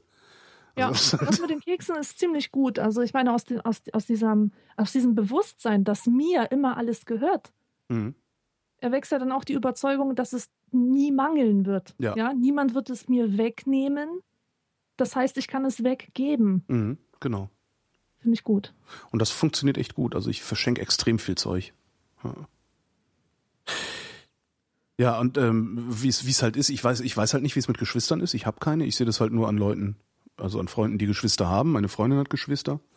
Ähm, und äh, ich denke oft, ich hätte gerne welche. Ich glaube, ich glaube, es wäre besser, wenn ich Geschwister hätte, weil dann ist man nicht so alleine. Hm. Ja, man hat auf jeden Fall jemanden, mit dem man lästern kann über Eltern. Ja, aber irgendwann sind halt auch die Eltern weg und dann ist ja. man alleine. Und äh, mit Geschwistern ist das dann vielleicht erträglicher. Mhm. Ich weiß es nicht. Ich fürchte halt auch nur äh, mich vor dem Tag, an dem meine Eltern nicht mehr da sind. Ja. So. Und bilde mir halt ein, dass wenn ich Geschwister hätte, dieser Tag nicht so, also dass ich mich vor dem Tag nicht so sehr fürchten müsste. Also ich kenne Fälle, wo geschwisterliche Verhältnisse um keinen Deut besser sind als lose Bekanntschaften. Kenne ich auch. Das ist auch, ja. das ist auch ein, ähm, so ein Irrglaube, dass das Blut wirklich dicker ist als Wasser und dass man zusammenhält nur durch Blutsverwandtschaft. Also gerade wenn man nicht muss, wenn man also finanziell unabhängig ist oder dazu in der Lage, finanziell unabhängig zu sein und die Fam- Familienunterstützung jetzt nicht existenziell braucht, mhm. ähm,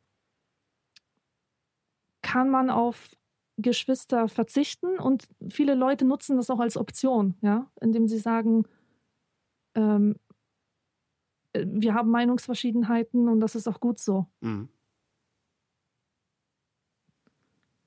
Wobei eben ich häufig schon gehört habe, dass äh, Geschwister wieder dann über den Tod der Eltern zueinander gefunden haben. Mhm. Vielleicht verkläre ich das auch, weil ich dann auch tatsächlich gerade die Geschichten über den Tod meiner Eltern habe ich wieder zu meiner Schwester oder zu meinem Bruder gefunden. Die, diese Geschichten habe ich überproportional oft gehört schon. Ja. Ob das wirklich der, der, äh, der Normalität entspricht, kann ich gar nicht beurteilen. Ja. Naja, egal. Kekse. So. Nächste Frage. Nächste Frage. Ah, die kommt denn jetzt mal wieder von jemand anderem. Der Tobias wüsste gerne. An welchem Punkt in eurem Leben wurde euch zum ersten Mal bewusst, dass eure Kindheit vorbei war? Wow. Einfach. Ja? Ich überlege gerade. Bei mir ist das eigentlich so der Wechsel zwischen Mickey Mouse lesen und Bravo lesen. Ich lese heute noch Mickey Mouse, darum. Hm. Ich liebe Mickey Mouse auch, kein Zweifel. Aber ich weiß noch ganz genau, wo ich merkte, es gibt eine Welt der Kindheit und es gibt eine Welt der Jugendlichen. Mhm. Und ich stehe auf der Schwelle zu beiden oder be- äh, befinde mich in einer Art Vorhülle, die diese beiden Welten verbindet. Und das war in der vierten Klasse, da hatte ich eine Freundin, die Sabine. Und die hatte eine ältere Schwester, die war vierzehn. Und äh, man konnte ihr deutlich ansehen, dass sie eine Jugendliche war, denn sie hatte eine saure Dauerwelle. Und das, das hatten Jugendliche damals einfach. Was ist denn eine saure Dauerwelle? Na, das sind diese kleinen Löckchen, diese... Mini-Pli. Diese, ja, nicht Mini-Pli. Hm, warte, ich überlege gerade. Äh, stell dir mal so eine Hair-Metal-Band vor. Ja. Und das, was die haben, ist so eine saure Dauerwelle. Okay. Okay. Also auf jeden Fall künstliche Locken, keine ja. echten hm. Locken, künstliche. Und, eine Hair-Metal-Band, ähm, ja. ja. ja hm. Auf jeden Fall hatte die, die ältere Schwester, die hatte ihr ganzes Zimmer mit ähm, Starpostern tapeziert. Mhm. Und so bin ich in Berührung gekommen mit Popcorn, Pop, Rocky und Bravo. Mhm. Und ich war elf oder so. Und ich fand das so unglaublich cool, dass sich mir durch diese Zeitschriften eine ganz neue Welt auftut, mhm. dass ich beschlossen habe, mein Mickey-Maus-Abo nicht zu verlängern. Okay, ja, ein Mickey-Maus-Abo hatte ich auch nie. Also doch, hatte ich, ja. aber da war ich dann irgendwie... Ich glaube, zwischen meinem dreißigsten und vierzigsten Lebensjahr hatte ich die lustigen Taschenbücher abonniert. mm. dann, also, wo ich dann auch irgendwie, als ich umgezogen bin, dem Nachbarsjungen, habe ich dann, ja, ne, zehn Jahre lustige Taschenbücher geschenkt. Der wäre fast in Ohnmacht gefallen, als ich die Dinger da hingelegt habe. Ja, aber wann genau der Punkt war, dass meine Kindheit vorbei war, kann ich nicht, kann ich selbst so in der Rückschau, also nee, keine Ahnung, kann ich nicht nachvollziehen. Also, ich kann mich an den Punkt erinnern, an dem ich zum ersten Mal darüber nachgedacht habe, was morgen passieren soll. Mhm. Ähm, so planungstechnisch. Ja, das war so also mehr oder weniger. Das ist in einem Nervenzusammenbruch geendet. Ähm, da war ich, ich weiß es gar nicht mehr, da dürfte ich so sechzehn, siebzehn gewesen sein und bin sitzen geblieben oder war sitzen geblieben, habe die neun wiederholt.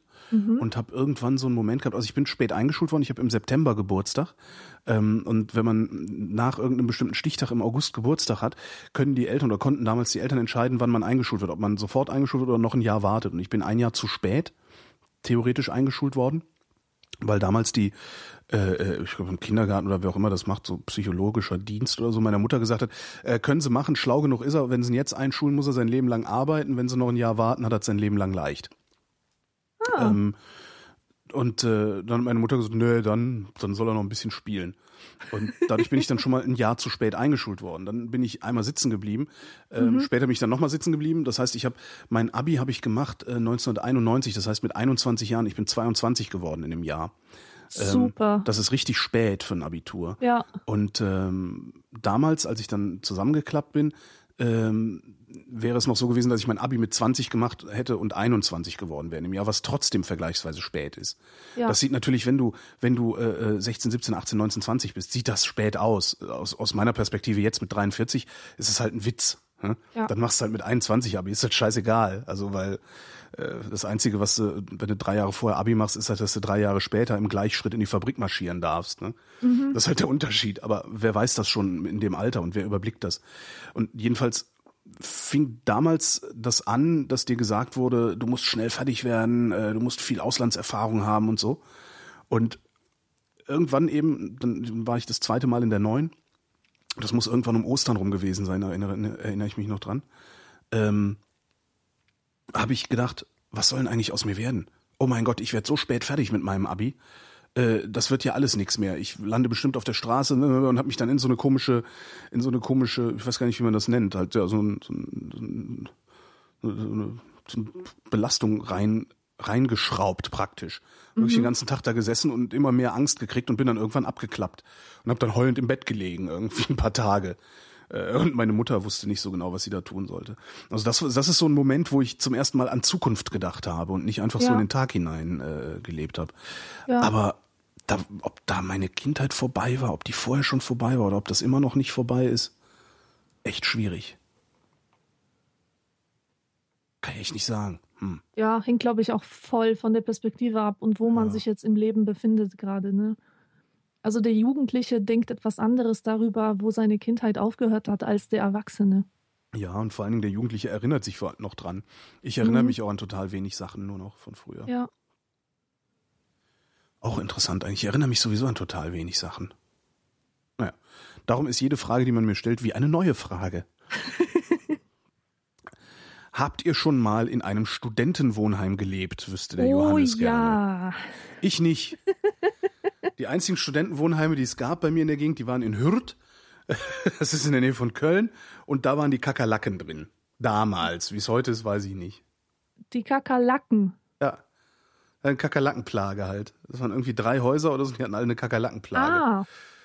Hieß es, ob das stimmt, ich weiß noch nicht mal, ob das stimmt, aber das hieß so, äh, Kakerlaken. Das heißt, du hast dich sowieso überhaupt, das kam überhaupt nicht in Frage. Studentenwohnheim, total verseucht. Ja. Ist das so? Übel. Ja, es ist so. Bei mir war es so. Ähm, also nicht Kakerlaken, aber auch so Gewürm und so. Ganz komisch. Ich war auf der Suche, ich bin extra für einen Tag nach Marburg gefahren und habe etwas gesucht, wo ich dann wohnen kann, wenn ich mein Studium dort aufnehme. Und äh, ich habe mir ein paar W Gs angeguckt. Danach wusste ich, ich will auf gar keinen Fall in eine W G. Wollte ich von Anfang an nicht. Warum? Warum? Weil ich nicht W G geeignet bin. Da gibt es auch noch tolle Geschichten. Ich habe auch mal in einer W G gelebt in Köln und ähm, das war nicht gut. Jedenfalls. Wir werden irgendwann auch eine Frage zu W Gs haben. Ja, hoffentlich. ähm, ich habe ein Zimmer angeboten bekommen in einem sogenannten privaten Studentenwohnheim. Und das war so groß, dass ich höchstens einen Quadratmeter Stehfläche hatte. Also das war wirklich eine winzige Kammer, ein ganz winziges Zimmerchen. Aber achso, der Und das Rest war ist übrigens, aber, das war neben der Bremsspur. Neben okay. dieser Biker-Kneipe ja, da. Ja, sehr gut. Ähm, und, und, und, aber der Rest des Zimmers war schon ein Bett, ein Schrank, ein Tisch. Ja, ganz genau. Okay. Und mehr nicht. Ja. Und es hat hundertfünfzig Euro gekostet, also dachte ich mir, nehme ich für den Anfang, denn mhm. von dieser Warte aus kann ich dann mir ja was Anständiges suchen. Ja. Was ich nicht wusste, war, dass ich ganz besondere Mitbewohner hatte, links und rechts von mir. Und zwar hatte es sich um äh, Muslime, um zwei Muslime gehandelt, ja. wo aus den Zimmern entweder so Mekka-Geräusch drang ja. oder Geballer, Explosionen und äh, ganz schreckliches Geschrei. Ach so. Aber äh, das, das ist ja erstmal nur Lärmbelästigung. Video, ne? Da kann man, Videospiele oder was war ja, das? Ja, genau, okay. irgendwie sowas. Oder Actionfilme oder so. Mhm. Jedenfalls habe ich die ganz lange nicht zu Gesicht bekommen. Und dann nach einer Woche ungefähr, wo ich dort gelebt habe, ähm, ähm, bin ich nach Hause gekommen und habe gesehen, in der Küche ist einer. Das war einer von denen. Und der stand da gerade und hat so Kartoffeln geschält. Und ich bin dahin und habe gesagt, hallo, ich bin Alexandra und habe ihm die Hand hingestreckt. Ja. Und er geht mit dem Messer auf mich los. Was? Ja, also er nimmt das Messer und zeigt mit der Spitze des Messers auf mich. Und sagt? Und, und sagt, hallo. und, und ich war total perplex und habe mich gefragt, warum der mir jetzt nicht die Hand geben will. Und stattdessen ja? das Messer auf dich richtet. Ja, ganz genau. Und dann habe ich total linkisch mit meiner Hand sein, äh, sein Handgelenk genommen ja. und das so angefasst. Wie so eine total linkische Demutsgeste oder sowas. Ja. Und dann ist er von mir weg. Ähm, panisch. Hat er irgend so eine, so eine komische, komisches religiöses Ding laufen gehabt, dass er Frauen nicht anfassen darf oder was? Exakt. Ach so. Gott, ey. Wenig Können die sich nicht alle ich... mal einkriegen? Unglaublich, oder? Ich, ich lernte halt Mann, Religion, äh, relativ ey. bald ähm, meinen muslimischen Freund kennen. Und der hat mir das erklärt, dass es bei denen ein Berührungsverbot gibt zwischen Männern und Frauen, die nicht aus einer Familie sind. Und das hat mich sowas von verstört, dass ja. ich sofort angefangen habe, Religionswissenschaft zu studieren. Ach. Ohne Wie Scheiß. Ich fand das so spannend ja. und so dumm und so ja. arg einfach nur, hm? dass ich das verstehen wollte. Hast du es verstanden? Nein. Natürlich, ich habe es verstanden. Also ähm, ich verstehe die Logik, aber ich pack sie einfach nicht. Welche Logik steht denn dahinter? Also welchen, welchen Sinn soll das haben? Das soll ja den Sinn haben, dass die Versuchung, ähm, Ehebruch zu begehen, ähm, dass Minim- die sozusagen dadurch minimiert wird. Genau, dadurch minimiert wird, dass der Kontakt zwischen den Geschlechtern so gering wie möglich gehalten wird. Was natürlich vom psychologischen Standpunkt ist, ja, aus totaler Quatsch ist, weil man dadurch Unsinn. das Problem erst schafft. Ja. Nicht wahr? Ja, ja, aber in deren Argumentationslogik ist das sinnvoll. Das ist ja, das ist ja dann tatsächlich dumm. Ja, natürlich, aber das kannst du denen auch nicht erklären. Ah. Gott. Und wie lange hast du es dann in dem, in dem äh, Wohnheim ausgehalten? Äh, über ein Jahr. Na, dann kann es ja so schlimm nicht gewesen sein. Doch, hast du dir dann wenigstens einen Spaß daraus gemacht, den Typen anfassen zu wollen? Hätte ich ja dann gemacht. Wäre immer so hingegangen, so immer mal gestreift. Morgen, auf die Schulter geklopft. Und dann nee, so, so hab... Fangen spielen, weißt du? So, hepp. Mhm.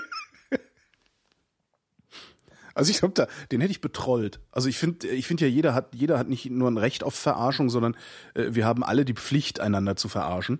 Ja. Und darum dann auch so jemanden. Man muss halt immer nur genau die Stelle finden, wo man einen gut verarschen kann. Ja. Nee, ich hatte Angst vor dem. Ja, kann ich verstehen.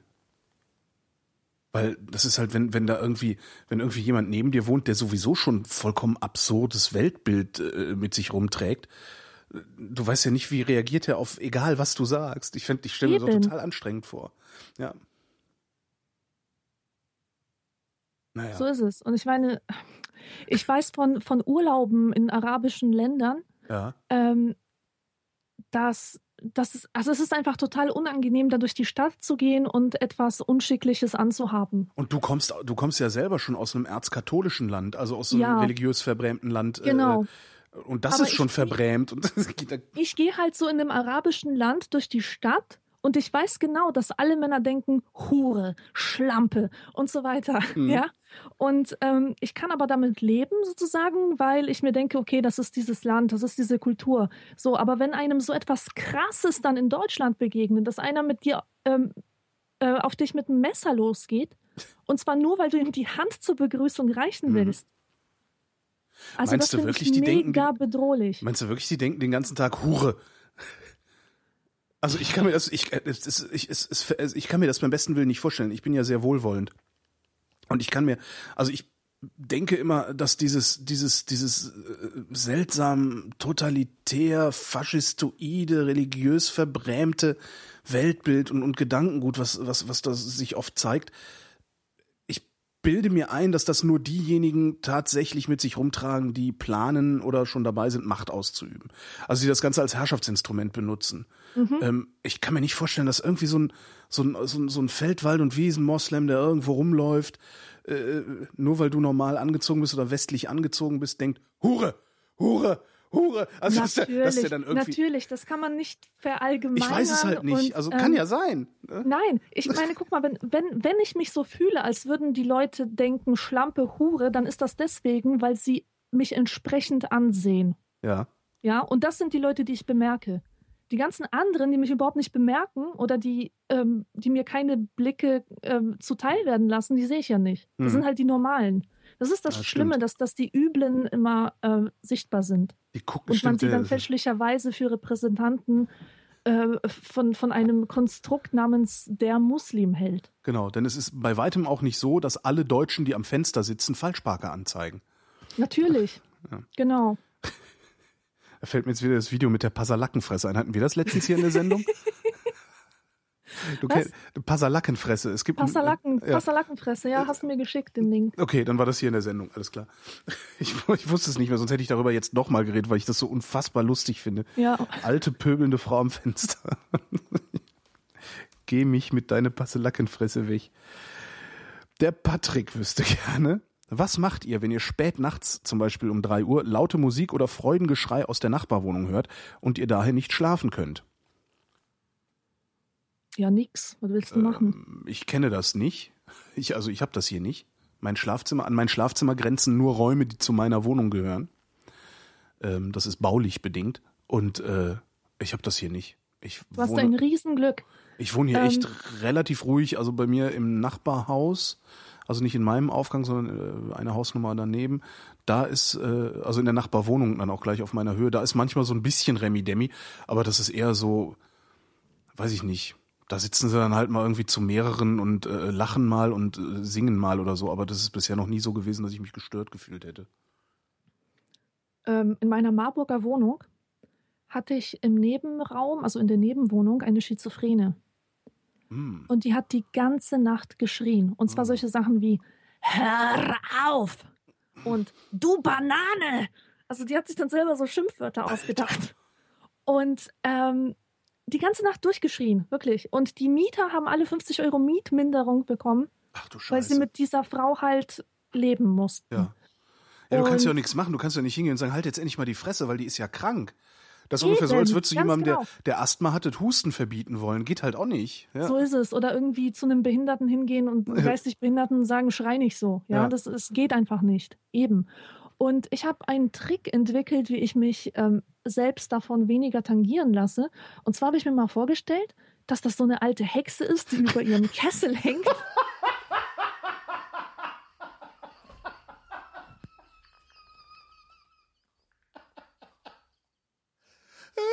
Weißt du? Kunde, und grüner Nebel steigt auf und komische Instrumente, jemand spielt Schalmei oder so und die tanzt da halt drumrum und schreit, du Banane! Oh verflucht, verflucht da halt ihren Verflossenen oder was.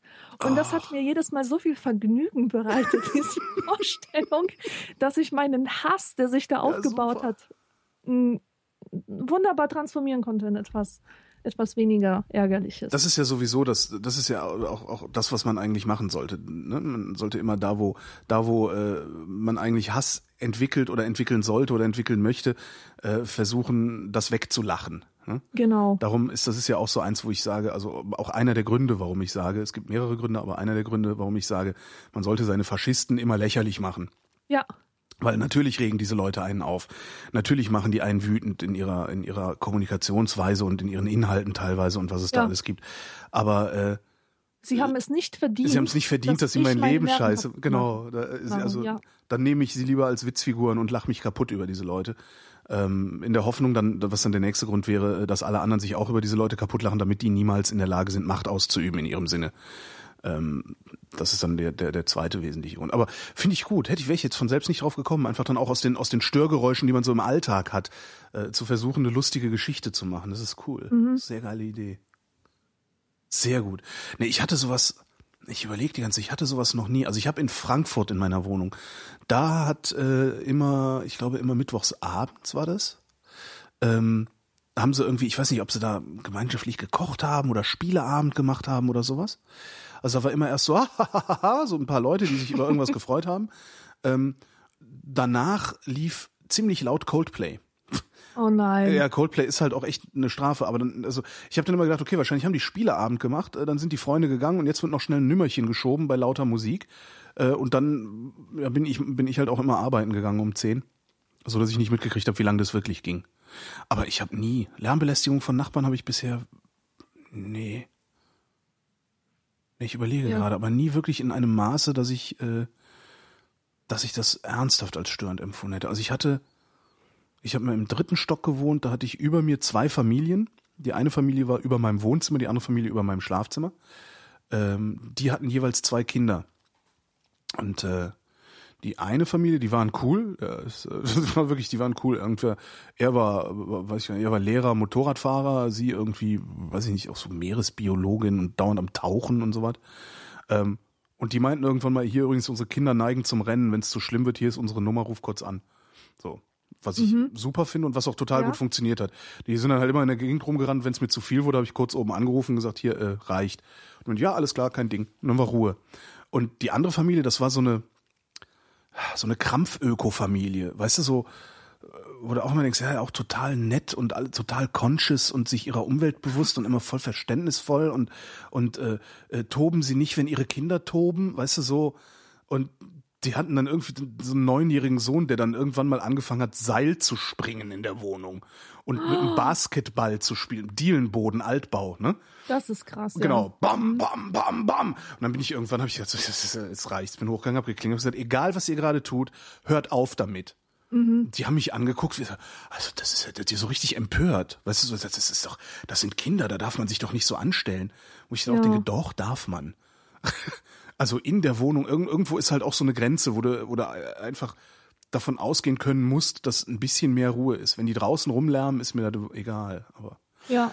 aber sonst hatte ich das nie. Doch, ich hatte das, mal... Weißt du, das, äh, es, ich ich finde es scheiße, wenn man sich jetzt beschwert, wenn das Kind Klavierunterricht nimmt und halt üben muss oder so. Denn ja. das ist eine Sache, die kann es nicht draußen machen. Genau. Aber Skateboard fahren, Basketball spielen, das macht man draußen, nicht ja. in der Wohnung. Richtig, ja, ja. Und ich hatte mal eine Nachbarin, das war, von der habe ich nichts gehört, nie. Also ich habe die gesehen, die hat manchmal meine Post angenommen, ich ihre. Das war auch so eine ältere Dame, eine Rentnerin, glaube ich, auch schon. Ähm, aber von der habe ich nie was mitgekriegt aus der Wohnung, außer sonntags morgens der Fernsehgottesdienst. Also Fernsehgottesdienst oder Radiogottesdienst, eins von beidem. Äh, da gibt es um zehn so eine Sendung. Und das hat die in einer Lautstärke gehört, dass, dass das bei mir im Zimmer in so einer reduzierten Zimmerlautstärke ankam. Also ich habe gehört, was der Pfarrer redet. Und äh, habe mich darüber ein bisschen gewundert. Meine damalige Freundin meinte, und seitdem habe ich dieses, kriege ich das nicht mehr aus dem Kopf.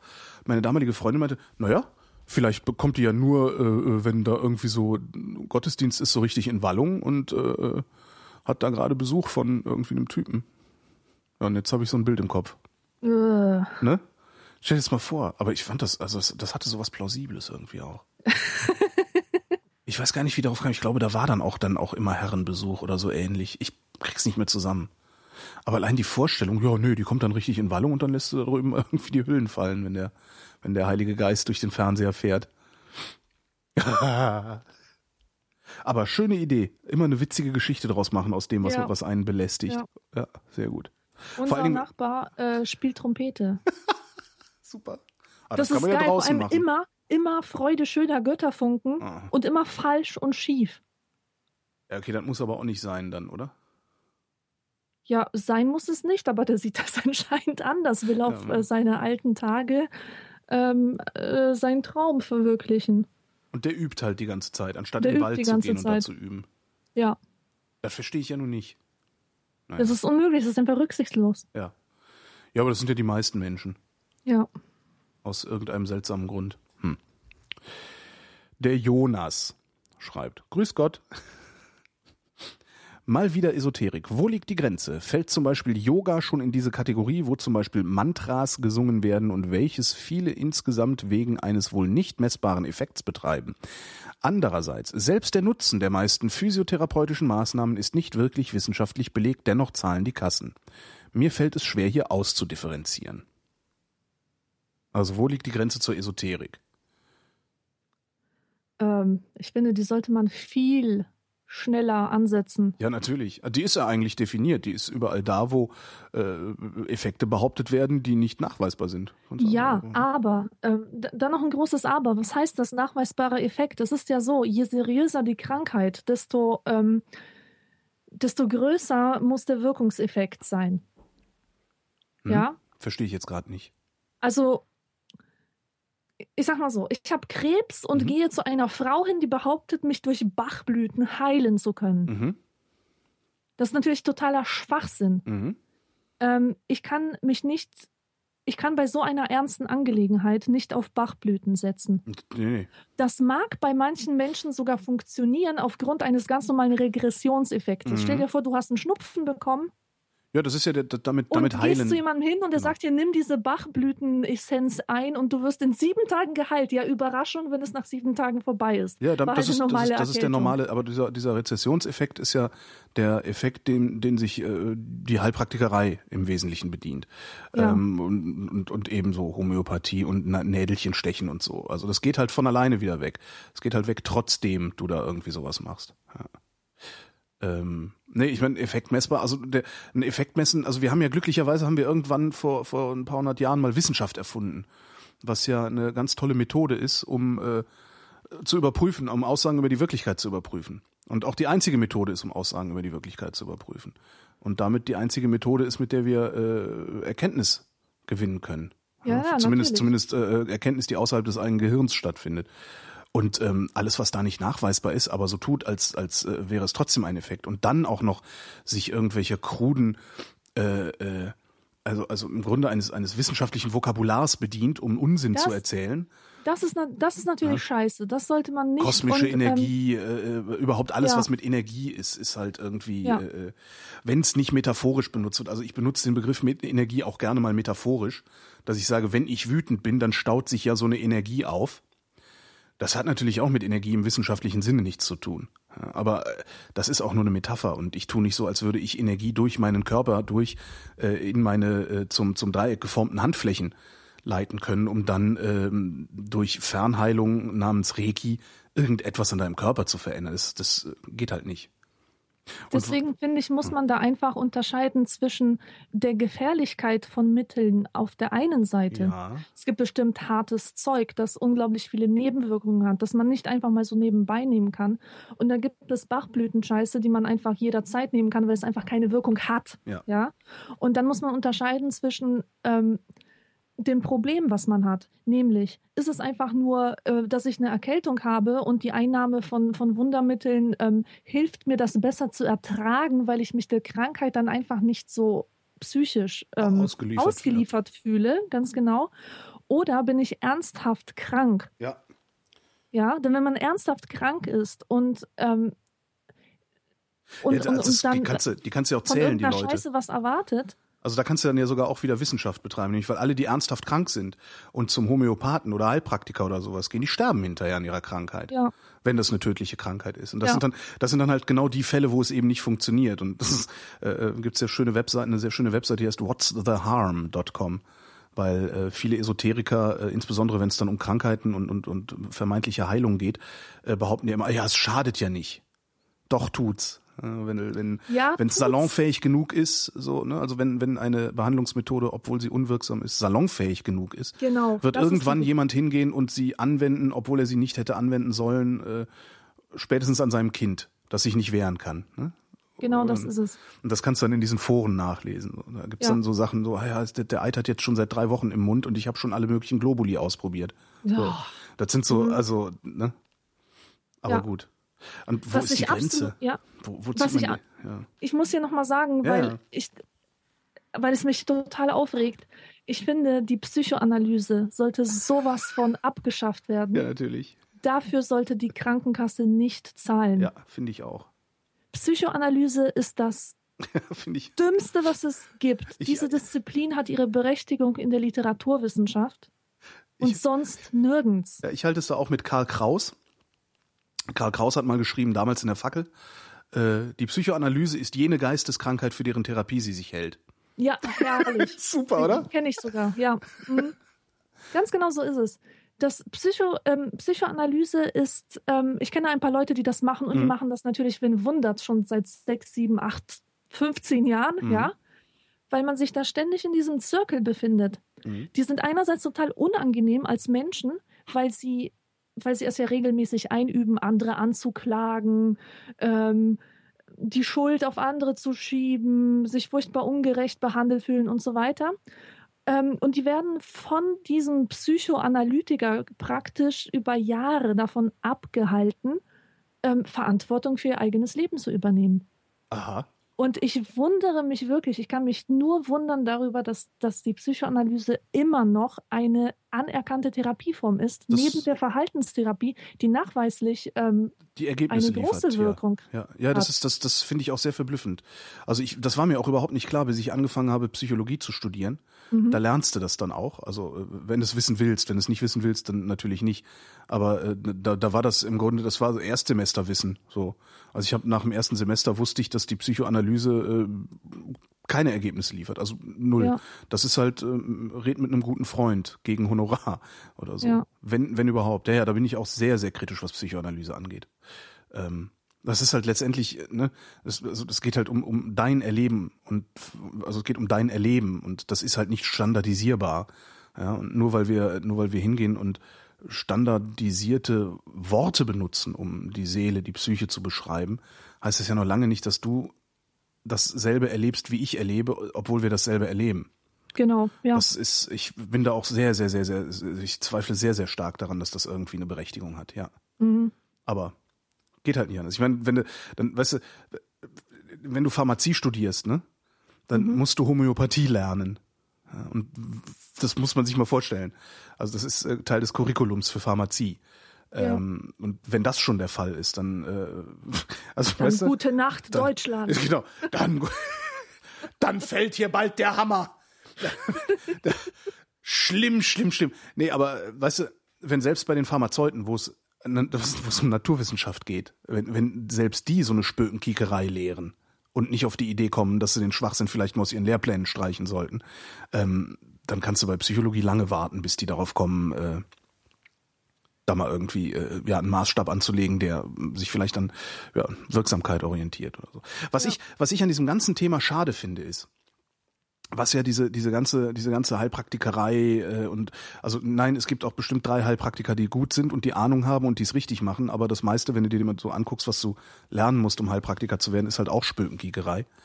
Ähm, was die ja machen ist äh, eine besondere Art der Psychotherapie an dir durchzuführen. Wie du schon sagtest, du bist halt krank, du kriegst dann irgendwelche Zuckerkügelchen und das hilft dir, die Krankheit besser zu ertragen, bis sie von alleine verschwindet. Ja. Das ist ja letztendlich ein psychotherapeutischer Eingriff, der da passiert. Mhm. Und ich fänd's halt toll, wenn wir, wenn wir als Gesellschaft dahin kommen würden, dass wir sagen würden, okay, das ist wirkungsloser Schwachsinn, Homöopathie. Und wir gucken jetzt mal, wie wir diesen psychotherapeutischen Eingriff irgendwie in geordnete, standardisierte Bahnen lenken können, ohne mhm. dass wir unsere Patienten belügen. Ja. Das finde ich halt eine tolle Sache. Aber da kommen oh, wir ja. halt nie hin, weil wir grunds- weil wir immer wieder da stehen bleiben, dass, dass, dass dann irgendwie mal wieder, wie jetzt kürzlich, äh, die Wissenschaftsredaktion des Bayerischen Rundfunks, das muss man sich mal vorstellen, eine, eine, eine Dauerwerbesendung im Fernsehen für Homöopathie verbreitet. Und oh, solange Mann. das passiert, also solange da die Journalisten noch nicht mehr ihrer aufklärerischen Pflicht äh, nachkommen, ähm, können wir diese Diskussion nicht führen. Das ist immer so ein bisschen wie, wie diese Fernsehgebühren- oder Rundfunkgebühren-Diskussion. Entschuldigung, Beitrag heißt das ja jetzt. Man muss, man müsste mal dringend über die Finanzierung der Rundfunkanstalten diskutieren. Aber wir verzetteln uns immer in der Diskussion darüber, ob dieser Rundfunkgebühren, dieser Rundfunkbeitrag überhaupt rechtens ist. Ob das moralisch überhaupt rechtens ist. Scheißegal. Kümmert euch doch mal lieber darum, was mit dem Geld passiert. Mhm. Das ist so, wir, wir, wir neigen dazu, uns immer an so, ja, und immer, uns immer an so Strohmännern abzuarbeiten eigentlich, obwohl eine viel interessantere Diskussion oder ein viel interessantes Thema hinter dem Strohmann warten würde. Das finde ja. ich so schade daran. Ja. So, und jetzt äh, hat der Jonas, weiß jetzt immer noch nicht, wo er da abgrenzen soll. Ach so, er schreibt, dennoch zahlen die Kassen, also Krankenkassen. Das ist auch so eine äh, gängige Fehlannahme. Krankenkassen sind nicht die Instanz, die überprüft, ob eine Therapie wirksam ist oder nicht, ja. sondern Krankenkassen zahlen ähm, das, was sie für, also das, was der Gesetzgeber ihnen vorschreibt und das, was sie für richtig halten. Und es gab vor drei, vier Jahren mal eine sehr schöne Titelgeschichte im Spiegel, das war der letzte Printspiegel, den ich mir gekauft habe, äh, über Homöopathie. Da haben die das ganze Ding mal aufgedröselt und es eben auch an die Wand genagelt und gesagt, dass es Unsinn ist. Ähm, da haben sie mit der Pressesprecherin, ich glaube, war es die D A K oder irgendeine Krankenkasse, Pressesprecherin von irgendeiner Krankenkasse geredet und die hat sich mehr oder minder verplappert. Die hat nämlich gesagt, ähm, wir bezahlen diese Sachen, weil hauptsächlich junge, gesunde Menschen diese Therapieformen nachfragen. So, das Aha. heißt, das heißt, die, die Kassen wollen natürlich möglichst viele junge, gut ausgebildete Menschen, Mitglieder haben, weil je jünger, also je besser ausgebildet und je jünger, desto gesünder bist du, desto weniger Kosten machst du für den Gesamtapparat. So, jetzt sind die, die, also, ne, jüngere, gut ausgebildete sind häufig die, die diese Charlatanerie-Produkte nachfragen. Also bist du als Kasse, hast du einen Wettbewerbsvorteil, wenn du denen sagen kannst, komm, wir bezahlen deine Charlatanerie auch. Weil es insgesamt billiger ist, als diese Mitglieder nicht zu haben. Mhm. So, das fand, das fand ich ganz interessant. Also, was die Krankenkasse bezahlt und was sie nicht bezahlt, ist nicht oder kann nicht Maßstab für Wirksamkeit oder Unwirksamkeit sein. Was ich ein bisschen schade finde, weil eigentlich müssten das die Institutionen sein oder die Instanzen sein, die sagen, nein, das ist Quatsch, das zahlen wir nicht. Ja. Tja. Ja, aber mehr. Und jetzt haben wir auch schon wieder genug Esoterik hier. Bah. Stefan wüsste gerne. Und wir dürfen nur mit Ja oder Nein antworten, ob wir schon mal Nein gesagt haben. Hast du schon mal Nein gesagt?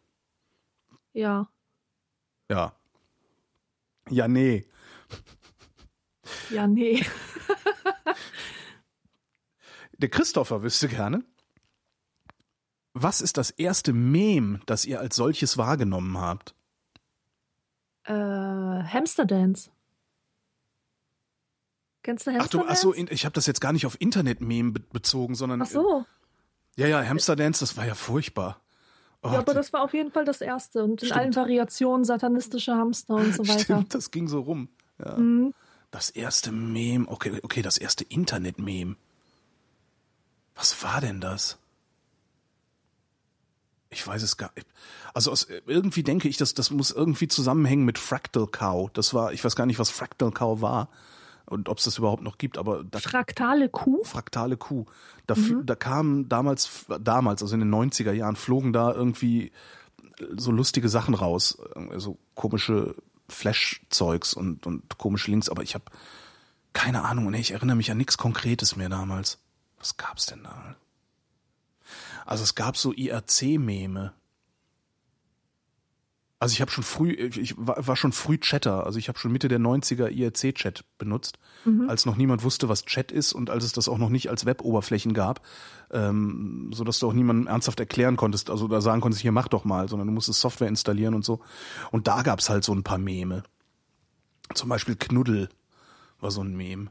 Knuddel? Sternchen, Knuddel, Sternchen, ja. Ach so. Das war irgendwie, irgendwie war es echt geil so. Also es war echt geil im, im, im es war wirklich geil im I R C. Also alle, alle hatten gute Laune, so, ne? Alle haben sich irgendwie angefrotzelt, irgendwie war es lustig. Und dann gab es irgend so einen Moment, neunzehnhundertsechsundneunzig ungefähr müsste das gewesen sein. Da sind dann die ersten, ach komm, dann kriegen wir jetzt wieder einen Mitschnitt, Mitschrift. Da sind dann die ersten Katzenmuttis äh, in I R C eingefallen. Da sind die ersten Katzenmuttis in I R C eingefallen und haben angefangen, sich gern zu haben. Und sich dann immer so gegenseitig so zu schreiben, so äh, Tiffy Doppelpunkt Sternchen Knuddel Sternchen. Ja, halt also so eine, so eine, mhm. so eine komische, so eine, so eine, so eine vollkommen unglaubwürdige Zuneigungsbekundung. Ja. Weißt du? ähm, und, und das war, das war so eins der ersten Meme, beziehungsweise die Gegenreaktion äh, auf dieses Knuddel war eins, ist so eins der ältesten Netzmeme, das mir gerade so unterkommt. Weil wir haben uns dann, also man konnte, man konnte diese, diese Clients, die wir damals benutzt haben, Mirk hieß der, M-Irk, äh, der, der war so skriptbar, da konnte man so kleine Skripte hinten reinschreiben. Und wir haben uns dann so Skripte gebaut, die äh, auf das Wort Knuddel bestimmte Ausgaben gemacht haben. Irgendwie, ah, er hat das K-Wort gesagt, steinigt ihn, hat dann dein Client automatisch gepostet oder so. Mhm. Das hatte schon was von Meme. Aber so richtig weiß ich auch nicht. Das Wort ist mir halt erst mit dem Internet untergekommen. Also ja, Mem- mir auch. Memetik, ob's das, also es bezieht sich ja eigentlich auf viel mehr Sachen, eben auch auf so Witze, die man sich auf der Straße erzählt. Aber ja, einfach auf wiederkehrendes, äh, durch Kommunikation vermitteltes Zeug, sich oder? Sich reproduzierende Informationseinheiten. So, ja. Ne? Und das ist ja eigentlich der Witz, den man sich erzählt. Aber dass, dass es sowas gibt, habe ich erst irgendwann mal in der Telepolis gelesen. Hm? Oder Telepolis, wie viele sagen. De Clemens hat eine Frage zu Gewalt.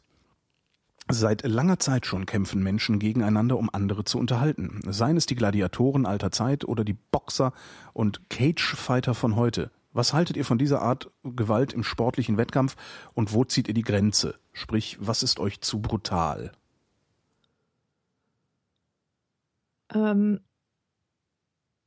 Mir fällt dazu ein Essay ein von Himmel. Roland Barthes aus den Mythen des Alltags. Der hat einen Aufsatz über das Catchen geschrieben. Mhm. Und der war ziemlich interessant. Er behauptet halt, dass, dass das so ein Spektakel ist für die Menschen, wo sie ähm, die Erfahrung, die sie im Alltag entbehren, machen können, nämlich, dass eine Gerechtigkeit wiederhergestellt wird. Du hast halt immer so einen Catcher, der ein fettes Schwein ist, ja, und ja. durch sein Auftreten, durch die Kostümierung, durch seine Art von, von Gesten, was sie so brüllt, wirklich dieses Schwein verkörpert. Ja. Ähm, diese, dieses Hassobjekt, ähm, das ähm, seine gerechte Strafe fordert geradezu, provoziert. Dann kommt der Nächste, haut ihm aufs Maul, streckt ihn nieder und alle Alle jubeln, weil hier Gerechtigkeit inszeniert wird. Aha, so und das ist ja nichts Echtes. Du meinst ja, dieses also Wrestling aus dem ja Fernsehen, echt. dieses Wrestling? Ja, ganz du? genau. Ja, okay. Ganz genau. Das habe ich nie geguckt, weil ich das irgendwie, ja, weil das nichts Echtes ist. Also ich habe immer ja. gedacht, so, ja, das ist doch inszeniert, braucht man sich doch nicht anzugucken. Genau. Und, äh, aber da sieht das halt anders. Das sieht aber gerade stimmt, da waren halt immer so Typen, die irgendwie rumgepöbelt haben wie Hulle. Ja, ja, ja, ja stimmt. Ja. Also in, insofern wäre Catchen einfach etwas sehr Theatralisches, eine Inszenierung, etwas, wo das ja. Volk wirklich seine Katharsis erleben kann, mhm. aber wie indem ist das? eine Gerechtigkeit wiederhergestellt aber wird. Aber wie ist das bei richtigen Kampfsportarten, also wo sie sich gegenseitig auf die Fresse ja, hauen? Ja, eben. Also sowas mag ich nicht, nee. gucke ich mir auch nicht an und verstehe es auch nicht. Ich auch nicht. Also ich finde das, ich kann das auch nicht nachvollziehen. Ich finde Boxen manchmal sieht das sehr spektakulär aus. Mhm. Ähm, ich gucke das jetzt nicht gezielt, aber wenn ich dann mal hängen bleibe irgendwie, weil gerade, weil ich gerade nachts von der Arbeit komme und da wird ein Boxkampf übertragen oder so, dann gucke ich schon mal rein und bin dann auch auf so eine komische Art fasziniert, so wie beim Verkehrsunfall. Mhm. Weißt du, wo du, wo du auch nicht, nicht wirklich weggucken kannst. Ähm, aber prinzipiell finde ich das total bescheuert. Also ich verstehe nicht, warum man sich gegenseitig aufs Maul hauen sollte. Ja, also oder, halt, oder wo der Reiz liegt, sich das anzusehen. Ja, das, also ich, nee, kann ich nicht nachvollziehen. Also, nee, ja. Also mir ist das alles zu brutal. Die sollen um die Wette laufen, wenn sie sich aneinander messen wollen. Ja. Aber sich doch nicht aufs Maul hauen. Das, das, das sendet ja auch ein Signal aus, dass es irgendwie, weiß ich nicht. Also ich könnte mir vorstellen, dass auch, dass auch viele Schlägereien, die so stattfinden, nicht stattfinden würden, wenn nicht der Sport oder wenn nicht Schlägerei Teil der Unterhaltungsindustrie Sport wäre. Mhm. Aber ist auch eher eine steile These. Ja, und wie sieht's aus so mit asiatischen Kampfsportarten? Das, ich, das kenne ich eigentlich nur aus so Filmen. Und äh, da ist es halt auch immer inszeniert und macht Geräusche. Aber es sieht die, schön aus. Das stimmt, es sind immer sehr elegante, äh, zumindest das, ja. Nicht so wie Boxen, so pff, äh, ja. äh, Blut, äh, pff, noch einen drauf. Ja. Das, ja. Nee, stimmt, asiatische Kampfsportarten sehen ganz gut aus. Tai Chi sieht geil aus. Tai Chi, ist das nicht so Tiger umarmen? Das weiß ich nicht, aber es sieht halt geil aus, weil du machst halt zur Übung, zur Übung machst du halt diese, diese ganzen Bewegungen sehr, sehr langsam ja. und sehr kontrolliert. Und ich finde, das hat eine sehr eine, eine interessante Eleganz. Würde ich gerne ja. mal ausprobieren. Und dann auch in so einem Kreis im Park stehen mit, mit so Leuten. Nee, das ist, glaube ich, äh, Qigong, oder? Die im Park nee, nee, sind? Das ist Tai Chi. Das ist auch Tai Chi, ah ja. Ja, meinetwegen, genau auch im Kreis, meinetwegen auch im Kreis im Park mhm. stehen. Ja. Obwohl, nee. Siehst du. Na dann lieber boxen. No, stehen lieber auf die Fresse, Alter. Strecke ich dich nieder. Ich, ich, ich beerdige dich hier. Auch schön ist, jetzt gerade wird ja Bushido überall durch, äh, durch alle Kanäle gezindlert, ähm, weil er seine Seele an irgendwie eine Mafia-Familie verkauft hat mhm. in Berlin. Ähm, wo ich die ganze Zeit denke, ja, ist doch eigentlich scheißegal, was Bushido macht. Der kann doch, also ist doch egal.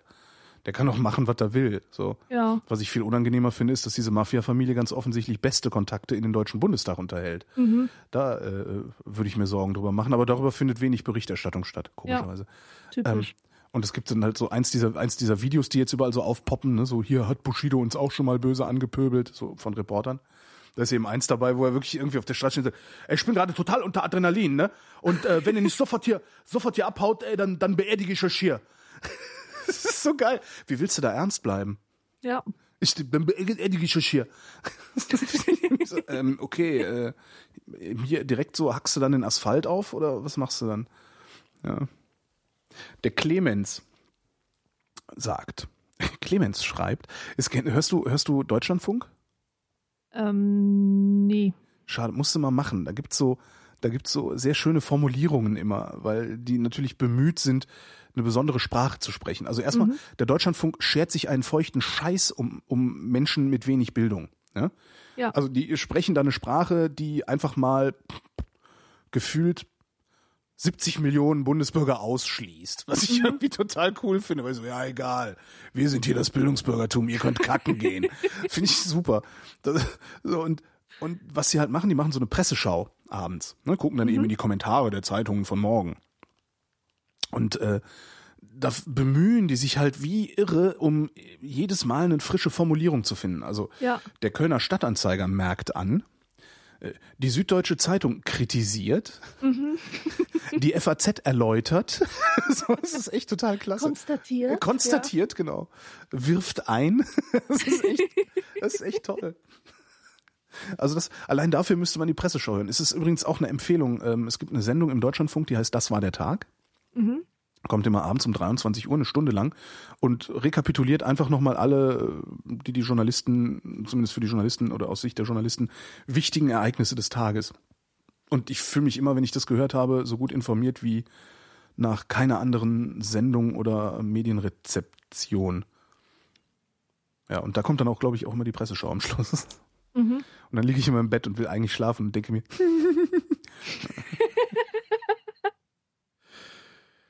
Seit langer Zeit schon kämpfen Menschen gegeneinander, um andere zu unterhalten. Das hast du doch. Ja, jetzt bin ich aber irritiert. Ich habe das doch gerade gelöscht oder hat er es doppelt geschickt? Siehst du, das ist, weil ich diese Fragen immer vorher nicht lese. Das sollte ich mir mal angewöhnen. Der Chris ähm, fragt, träumen Schriftsteller anders, da sie sich viel mehr als der Durchschnittsmensch mit Sprache beschäftigen? Hm.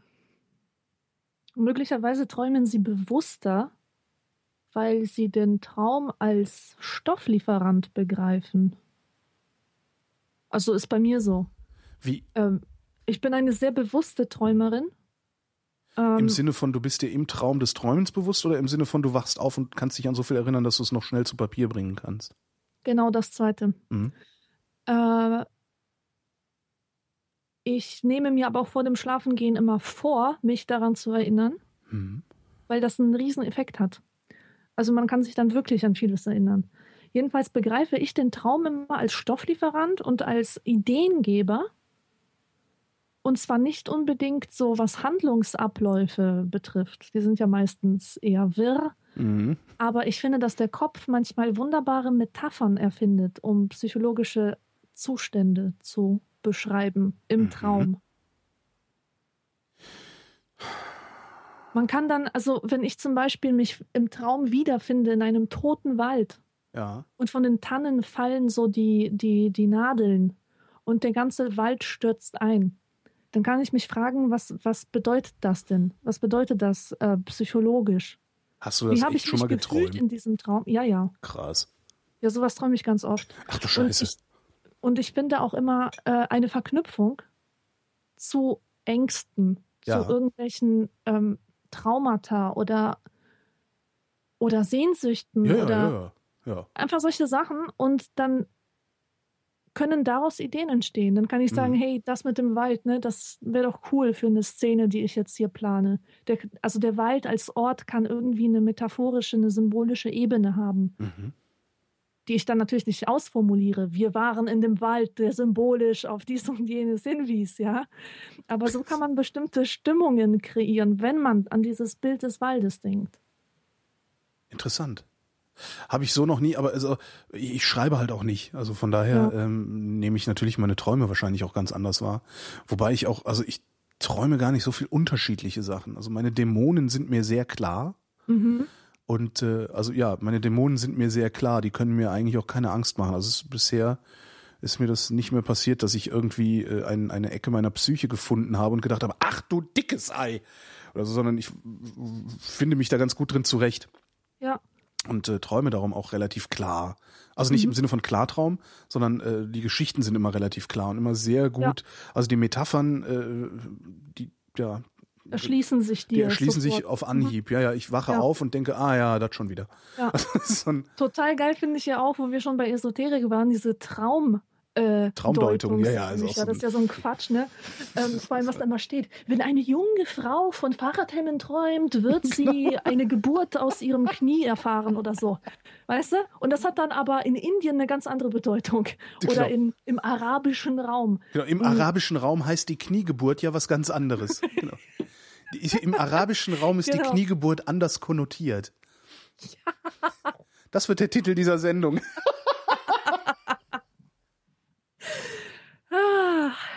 Ja, also was ich damit sagen wollte ist, es gibt keine Bedeutung, die den Träumen inne ist, ja, substanziell. Es gibt nur die Bedeutung, die einem selber klar ist.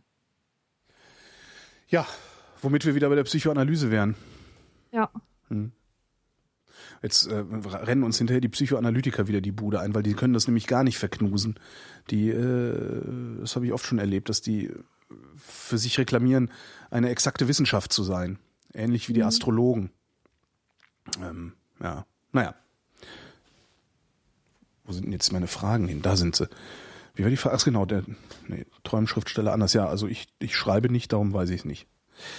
Ach, endlich mal eine Frage, die eine ordentliche Frage. Robert wüsste gerne, was ist eure Lieblingspizza? Ne? Also wie ist eure Lieblingspizza belegt und wo habt ihr die beste Pizza eures Lebens gegessen?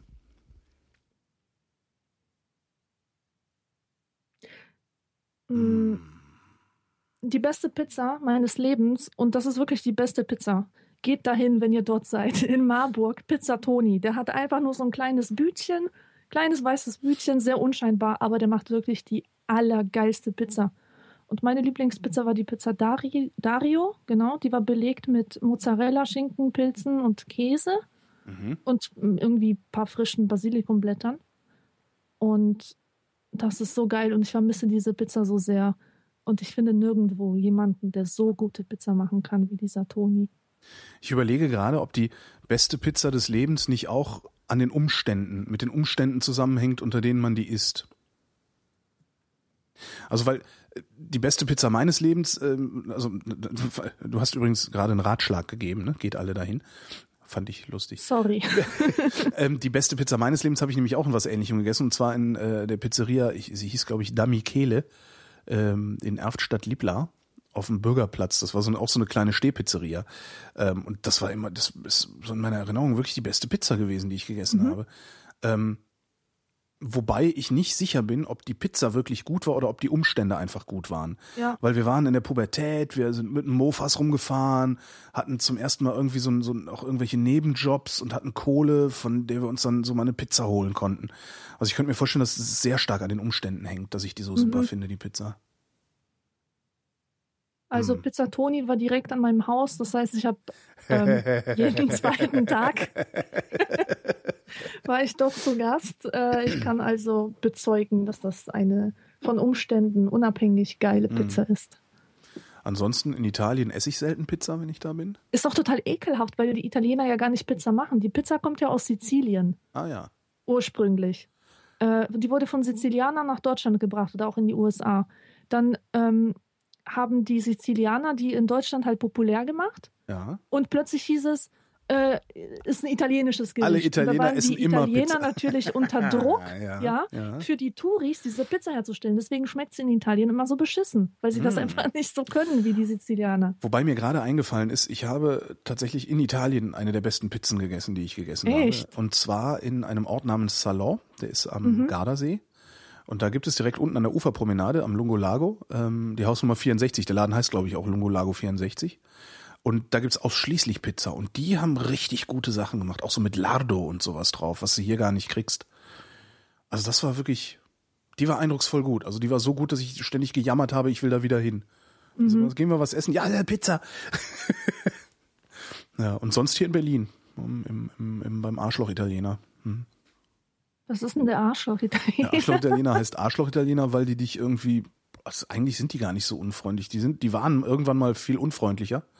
Also gehst du halt essen, das heißt, ich hätte gerne eine Pizza mit Pferdefleisch und ein Bier, und dann kriegst du eine Pizza mit Pferdefleisch und ein Bier.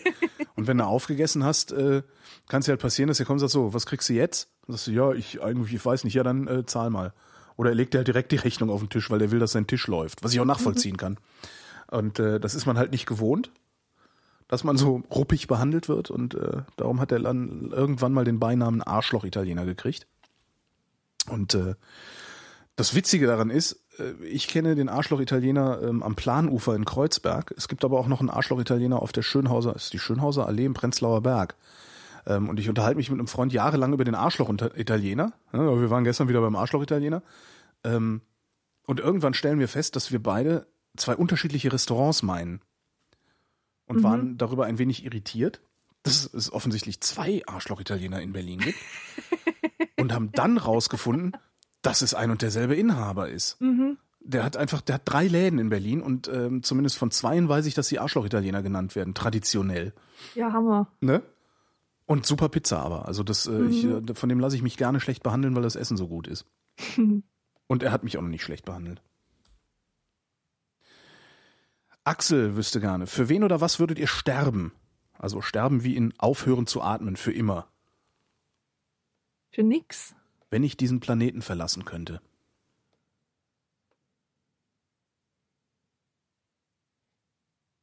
Ja. Ach so, das war deine Antwort. Das war meine Antwort, ja, ja. Wenn ich ich dachte, diesen... du fängst einen Satz an. Und nee, nee, gespannt, nee, nee, wenn ich diesen Planeten tun? verlassen könnte. Wenn mir einer sagen würde, so Alter, du kannst auf den Mars, aber es geht nie zurück. Ja. Jetzt schicken mir wieder achtzig Leute diese Meldung, dass es irgendwie ein Preisausschreiben zum Mars gibt. Braucht ihr nicht zu machen. Ich habe diesen Link schon achtzig Mal geschickt gekriegt. Vielen Dank. Ähm, das, also ja, wenn mir einer sagen würde, du kannst auf den Mars, äh, aber das ist ein, ist eine, ist ein Himmelfahrtskommando. So, wir können dir nicht versprechen, dass du jemals wieder zurückkommst. Würde ich trotzdem fliegen. Mhm. Ja. Behaupte ich jetzt, ne? Weil ich weiß ja ganz genau, dass es nicht passieren wird. Ja. Ja. Großmaul. Mir ist so ein Gedanke irgendwie aber sonst fremd. Ich, hatte ich einmal vielleicht für, die, vielleicht für die Freiheit? Das wäre noch was? Nee, nicht für Ideen. Doch. Ich glaube, mhm. es gibt einen Moment, es gibt einen Punkt, äh, an dem der Staat, also wenn, wenn mein Staat zum Polizeistaat werden würde, würde ich, glaube ich, auf die Straße gehen und den Kampf aufnehmen wollen. Mhm. Es gibt, es gibt, glaube ich, wirklich einen Punkt, wo ich, wo ich dann ähnlich, ähnlich der, äh, der D D R-Bürger einfach auf die Straße gehen würde und sagen würde, jetzt, okay, im Zweifelsfall kriege ich eine Kugel in den Kopf. Aber ich muss jetzt raus. Ich glaube schon, also diesen, diesen Drang, diesen Drang verspüre ich äh, in mir. Davon sind wir weit entfernt, aber ähm, also weißt du, bevor ich mich von einem Repress- Repressionssystem äh, äh, unterdrücken lasse, kann ich auch versuchen, da, mich dagegen aufzulehnen. Weil scheiße wird's hinterher so oder so. Ja. Ich würde sterben, damit Michael Jackson wieder auferstehen kann. Die Welt hat Michael Jackson gebraucht. Ich vermisse Michael Jackson. Ich find's furchtbar, dass der immer noch tot ist. Da, da fällt mir jetzt noch nicht mal irgendwie, also es gibt viele das Menschen, ist ja die diese entsetzlich. Meinung teilen. Ja, aber deswegen ist sie doch noch nicht richtig. Deswegen ist sie, das ist doch Michael Jackson. Das ist ja schrecklich. Das, das Michael Jackson, ich finde Michael Jackson auf so vielen Ebenen fürchterlich. Mann, Mann, Mann. Was ich gut finde, ist, dass er M T V gezwungen hat, schwarze Künstler zu spielen. Das finde ich gut. Michael Jackson war ja. mein Leben. Michael, Michael Jackson, Michael Jackson hat wirklich, der war so erfolgreich, dass M T V nicht mehr an ihm vorbeikam und darum mhm. schwarze Künstler spielen mussten. Das finde ich super. Ja. Ähm, und das ist auch, aber das ist halt eine Sache, die er gemacht hat. Und danach hat er halt angefangen, an Affen und Kindern rumzuspielen und so. Und, und ich fand die Musik von dem halt auch immer kacke. Ach Gott. Also ich fand Michael Jackson in allen, also ja, in allem, was der gemacht hat, fand ich den kacke. Genau wie Madonna. Madonna fand ich als Kind schon scheiße. Ohne Mist jetzt. Ja. Madonna und Michael Jackson sind meine Mutter und mein Vater. Okay, wir müssen die ja, Sendung... Also, also wes äh, Geistes Kind ich bin, oder wie heißt das? Wes Geistes Kind, ähm, genau. Ja, ja, genau. Michael Jackson ist mein Papa und Madonna ist meine Mutter. Ich wäre ohne die, wäre ich nichts. Die haben mich durch meine Kindheit ja. gebracht. Ja, ich nee, liebe ich beide die, einfach abgöttisch. Ich habe die halt als Distinktionsmerkmal benutzt. Mhm. Aber ja, ich, kann halt, ich jünger, konnte halt ne? mit Madonnas Musik nie was anfangen und ich konnte auch mit Michael Jacksons Musik nie was anfangen.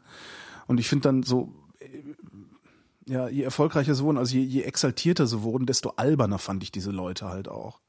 Also sowohl Madonna, die halt ähm, dann irgendwie noch Schauspielerin geworden ist, obwohl sie das nicht kann, und halt Michael Jackson mit seinem komischen Affen und diesen, diesen ganzen äh, Fummelgeschichten da, das ist alles, nee. Das hat's mir dann noch leichter gemacht, auch, auch die musikalische Leistung irgendwie gering zu schätzen. Mhm. Ja. Ähm. Ich sehe schon, ich kann mit dir nicht darüber reden. Nee, ich, nee, also da, ich, ja. Ich bin aber auch, was Musik angeht, ich bin halt überhaupt nicht so ein, also Musik ist, für mich ist Musik echt ein Hintergrundding. Also Musik ist das, was im Fahrstuhl läuft. Das war jetzt assi, aber so in etwa. Also es mhm. gibt wenig Sachen, wovon ich Fan bin zum Beispiel. Also das ist, und dann, wenn dann auch gar nicht so sklavisch, weißt du, wie, wie Fans normalerweise sind. Mhm. Ja. Schnell weg von dieser Frage. Ähm, Matthias wüsste gerne, wenn euer Autoradio alle weltweit produzierten Radioprogramme empfangen könnte, welche Programme würdest du auf Platz eins und zwei speichern? Keine Ahnung, weil ich leider nie der große Radiohörer war. Ah. Und keinen Führerschein hast. Und keinen Führerschein. Ich weiß, ich weiß es wirklich nicht. Hm. Es gab eine Phase, da habe ich eins live gehört, um, ähm, um so Chartsmusik aufzunehmen. Ja, eins live weißt du, so als so ein... Teenie, samstags immer. Hm. Ähm, und sonst habe ich überhaupt keine Ahnung. Ja. Obwohl ich den Deutschlandfunk tatsächlich ganz gut finde. Also ich war da zweimal zu Gast. Das waren auch die zwei einzigen Sendungen, die ich gehört habe. Aber ähm, so dieses Bildungsbürgerliche finde ich schon geil. Das, ja. äh, das, ist, das kann ich wertschätzen.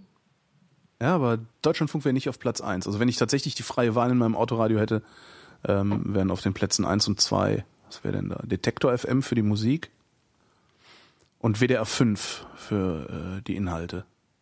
Ja. Detektor und W D R fünf. Hm? Mhm. Und dann käme aber auch Deutschlandfunk äh, und äh, ja. Hm. Tja, Radiofragen. Kann man, kann man der Alexandra auch nicht stellen. Hier spielen übrigens nur, das ist auch sowas, ne? Und wir werden ja nicht von Frauen gehört, zum Beispiel. Also hier Stimmt. schicken nur Jungs ihre Fragen hin. Mhm. Ich weiß gar nicht, warum die Mädchen immer so eine Angst haben, sich zu beteiligen. Naja, bestimmt, weil deren Gehirne kleiner sind. Ja. Ja, ja, genau.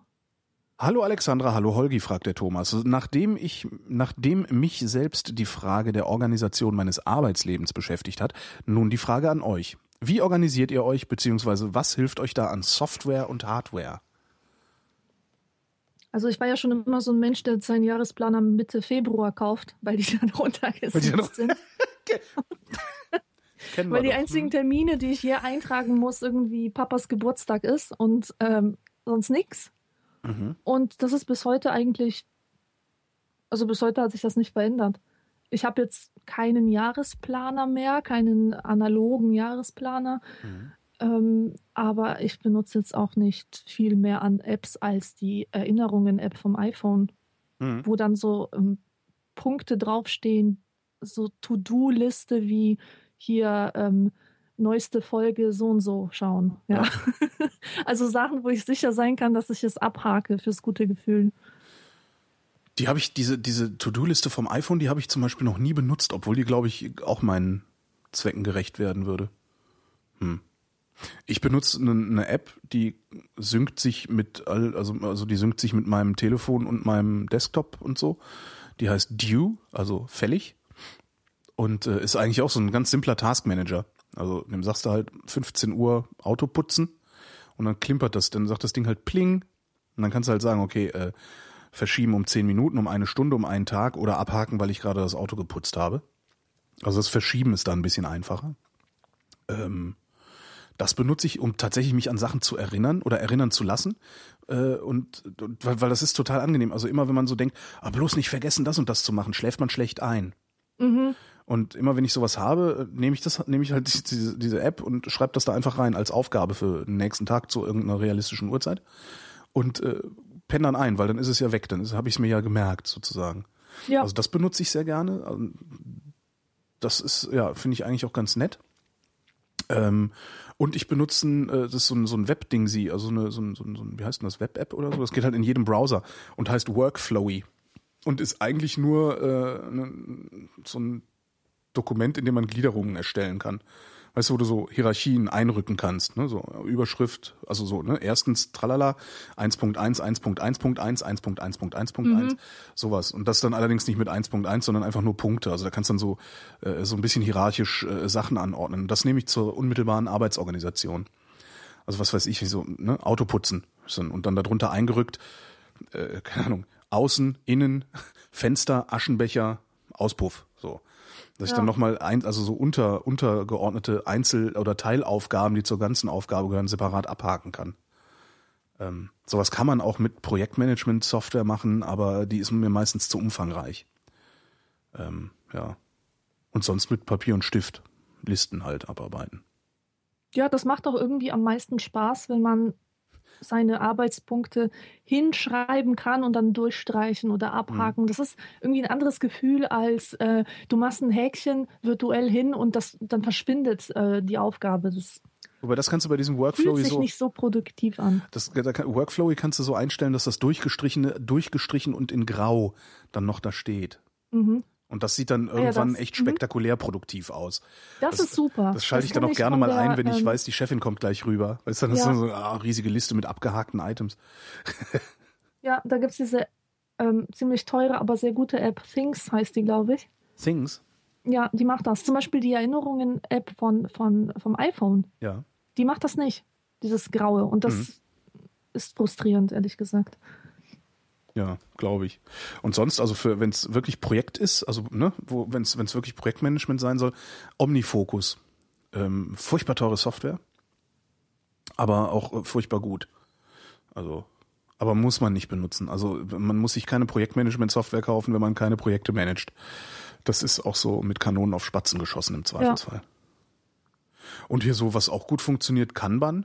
Ne, so. Also du machst dir drei Körbchen, das ist halt auch immer ganz gut. Also es, es kommt eine Aufgabe, ähm, du hast drei Körbchen, das eine heißt, und so kategorisiere ich die Sachen auch, äh, dringend, wichtig, egal. Mhm. So. Nee, das ist gar nicht Kanban. Kanban ist äh, äh, drei Kategorien, ähm, was ist es? Pending, To Do und Done oder sowas. Und da sortierst du die Sachen ein. Aber ich finde halt so die drei Kategorien, so dringend, wichtig, egal, funktionieren total gut. Ähm, weil dringend mache ich halt sofort. Wichtig mache ich, sobald ich Zeit habe. Und egal lasse ich liegen, bis alles Dringende und Wichtige abarbeitet, abgearbeitet ist. Und dann ist für achtzig Prozent der Sachen, die ich nach egal sortiert habe, gilt dann, war tatsächlich egal. Und die anderen zwanzig Prozent hole ich halt zurück nach wichtig. Mhm. Das funktioniert echt gut. Also ich, man muss sich nur, habe ich festgestellt, äh, sklavisch dran halten. Weil wenn du einmal hingehst und ein bisschen nachlässig bist, äh, funktioniert dieses ganze Prinzip nicht mehr. Ja, und ich glaube, dass es auch einen Effekt hat, wie teuer so eine Software ist. Ähm, wie sehr man sich dran hält, oder? Nee, leider nicht. nicht. Schön wär's ja, aber nee, klappt nicht. Also bei mir nicht. Aber bei mir klappt ja nix. Ich bin ja immer nur auf, den, auf, auf die, die schnelle Belohnung, schnelle Dopaminausschüttung im Gehirn aus. Typisch Mann. Womit wir bei der obligatorischen Höflichkeitsfrage von Leisure wären, wie geht's uns denn heute? Wie geht's uns denn? Mir geht's ganz gut. Ich habe einen Muskelkater, furchtbaren Muskelkater, weil jetzt wieder die äh, Sportsaison losgeht. Mhm. Also für mich, ich bewege mich jetzt ein bisschen mehr, auch ähm, mache unangenehme Bewegungen. Das führt dazu, dass ich ständig Muskelkater mit Muskelkater rumlaufe. Wenn du das im Winter auch machen würdest, dann hättest du im Sommer keinen Muskelkater. So ist es. Mhm. Mir geht's auch gut. Bei mir hat der Heuschnupfen angefangen. Also ich hatte so gefühlt drei Wochen zwischen Wintererkältung und Heuschnupfen, wo meine Atemwege total intakt waren. Das war voll super. Und bei mir hat eben der Heuschnupfen wieder angefangen und ich muss mir jetzt mal wieder irgendwie mein Cortisonspray holen beim Arzt und so. Ansonsten kann ich nicht klagen, außer über zu viel zu tun. Aber das bin ich ja selber schuld. Ja. Ja. Ja. Dann fahre ich jetzt mal die Jingle-Maschine hoch, um die Schlussmusik zu spielen, ne? Ja. Ja. Und sage äh, vielen Dank, Alexandra. Ich bedanke mich. Wir danken euch für die Aufmerksamkeit und wenn ihr wollt, dass eure Fragen vrindheitsgemäß, jedoch garantiert nicht zeitnah beantwortet werden, dann schickt doch einfach eine an fragen at vrind punkt de.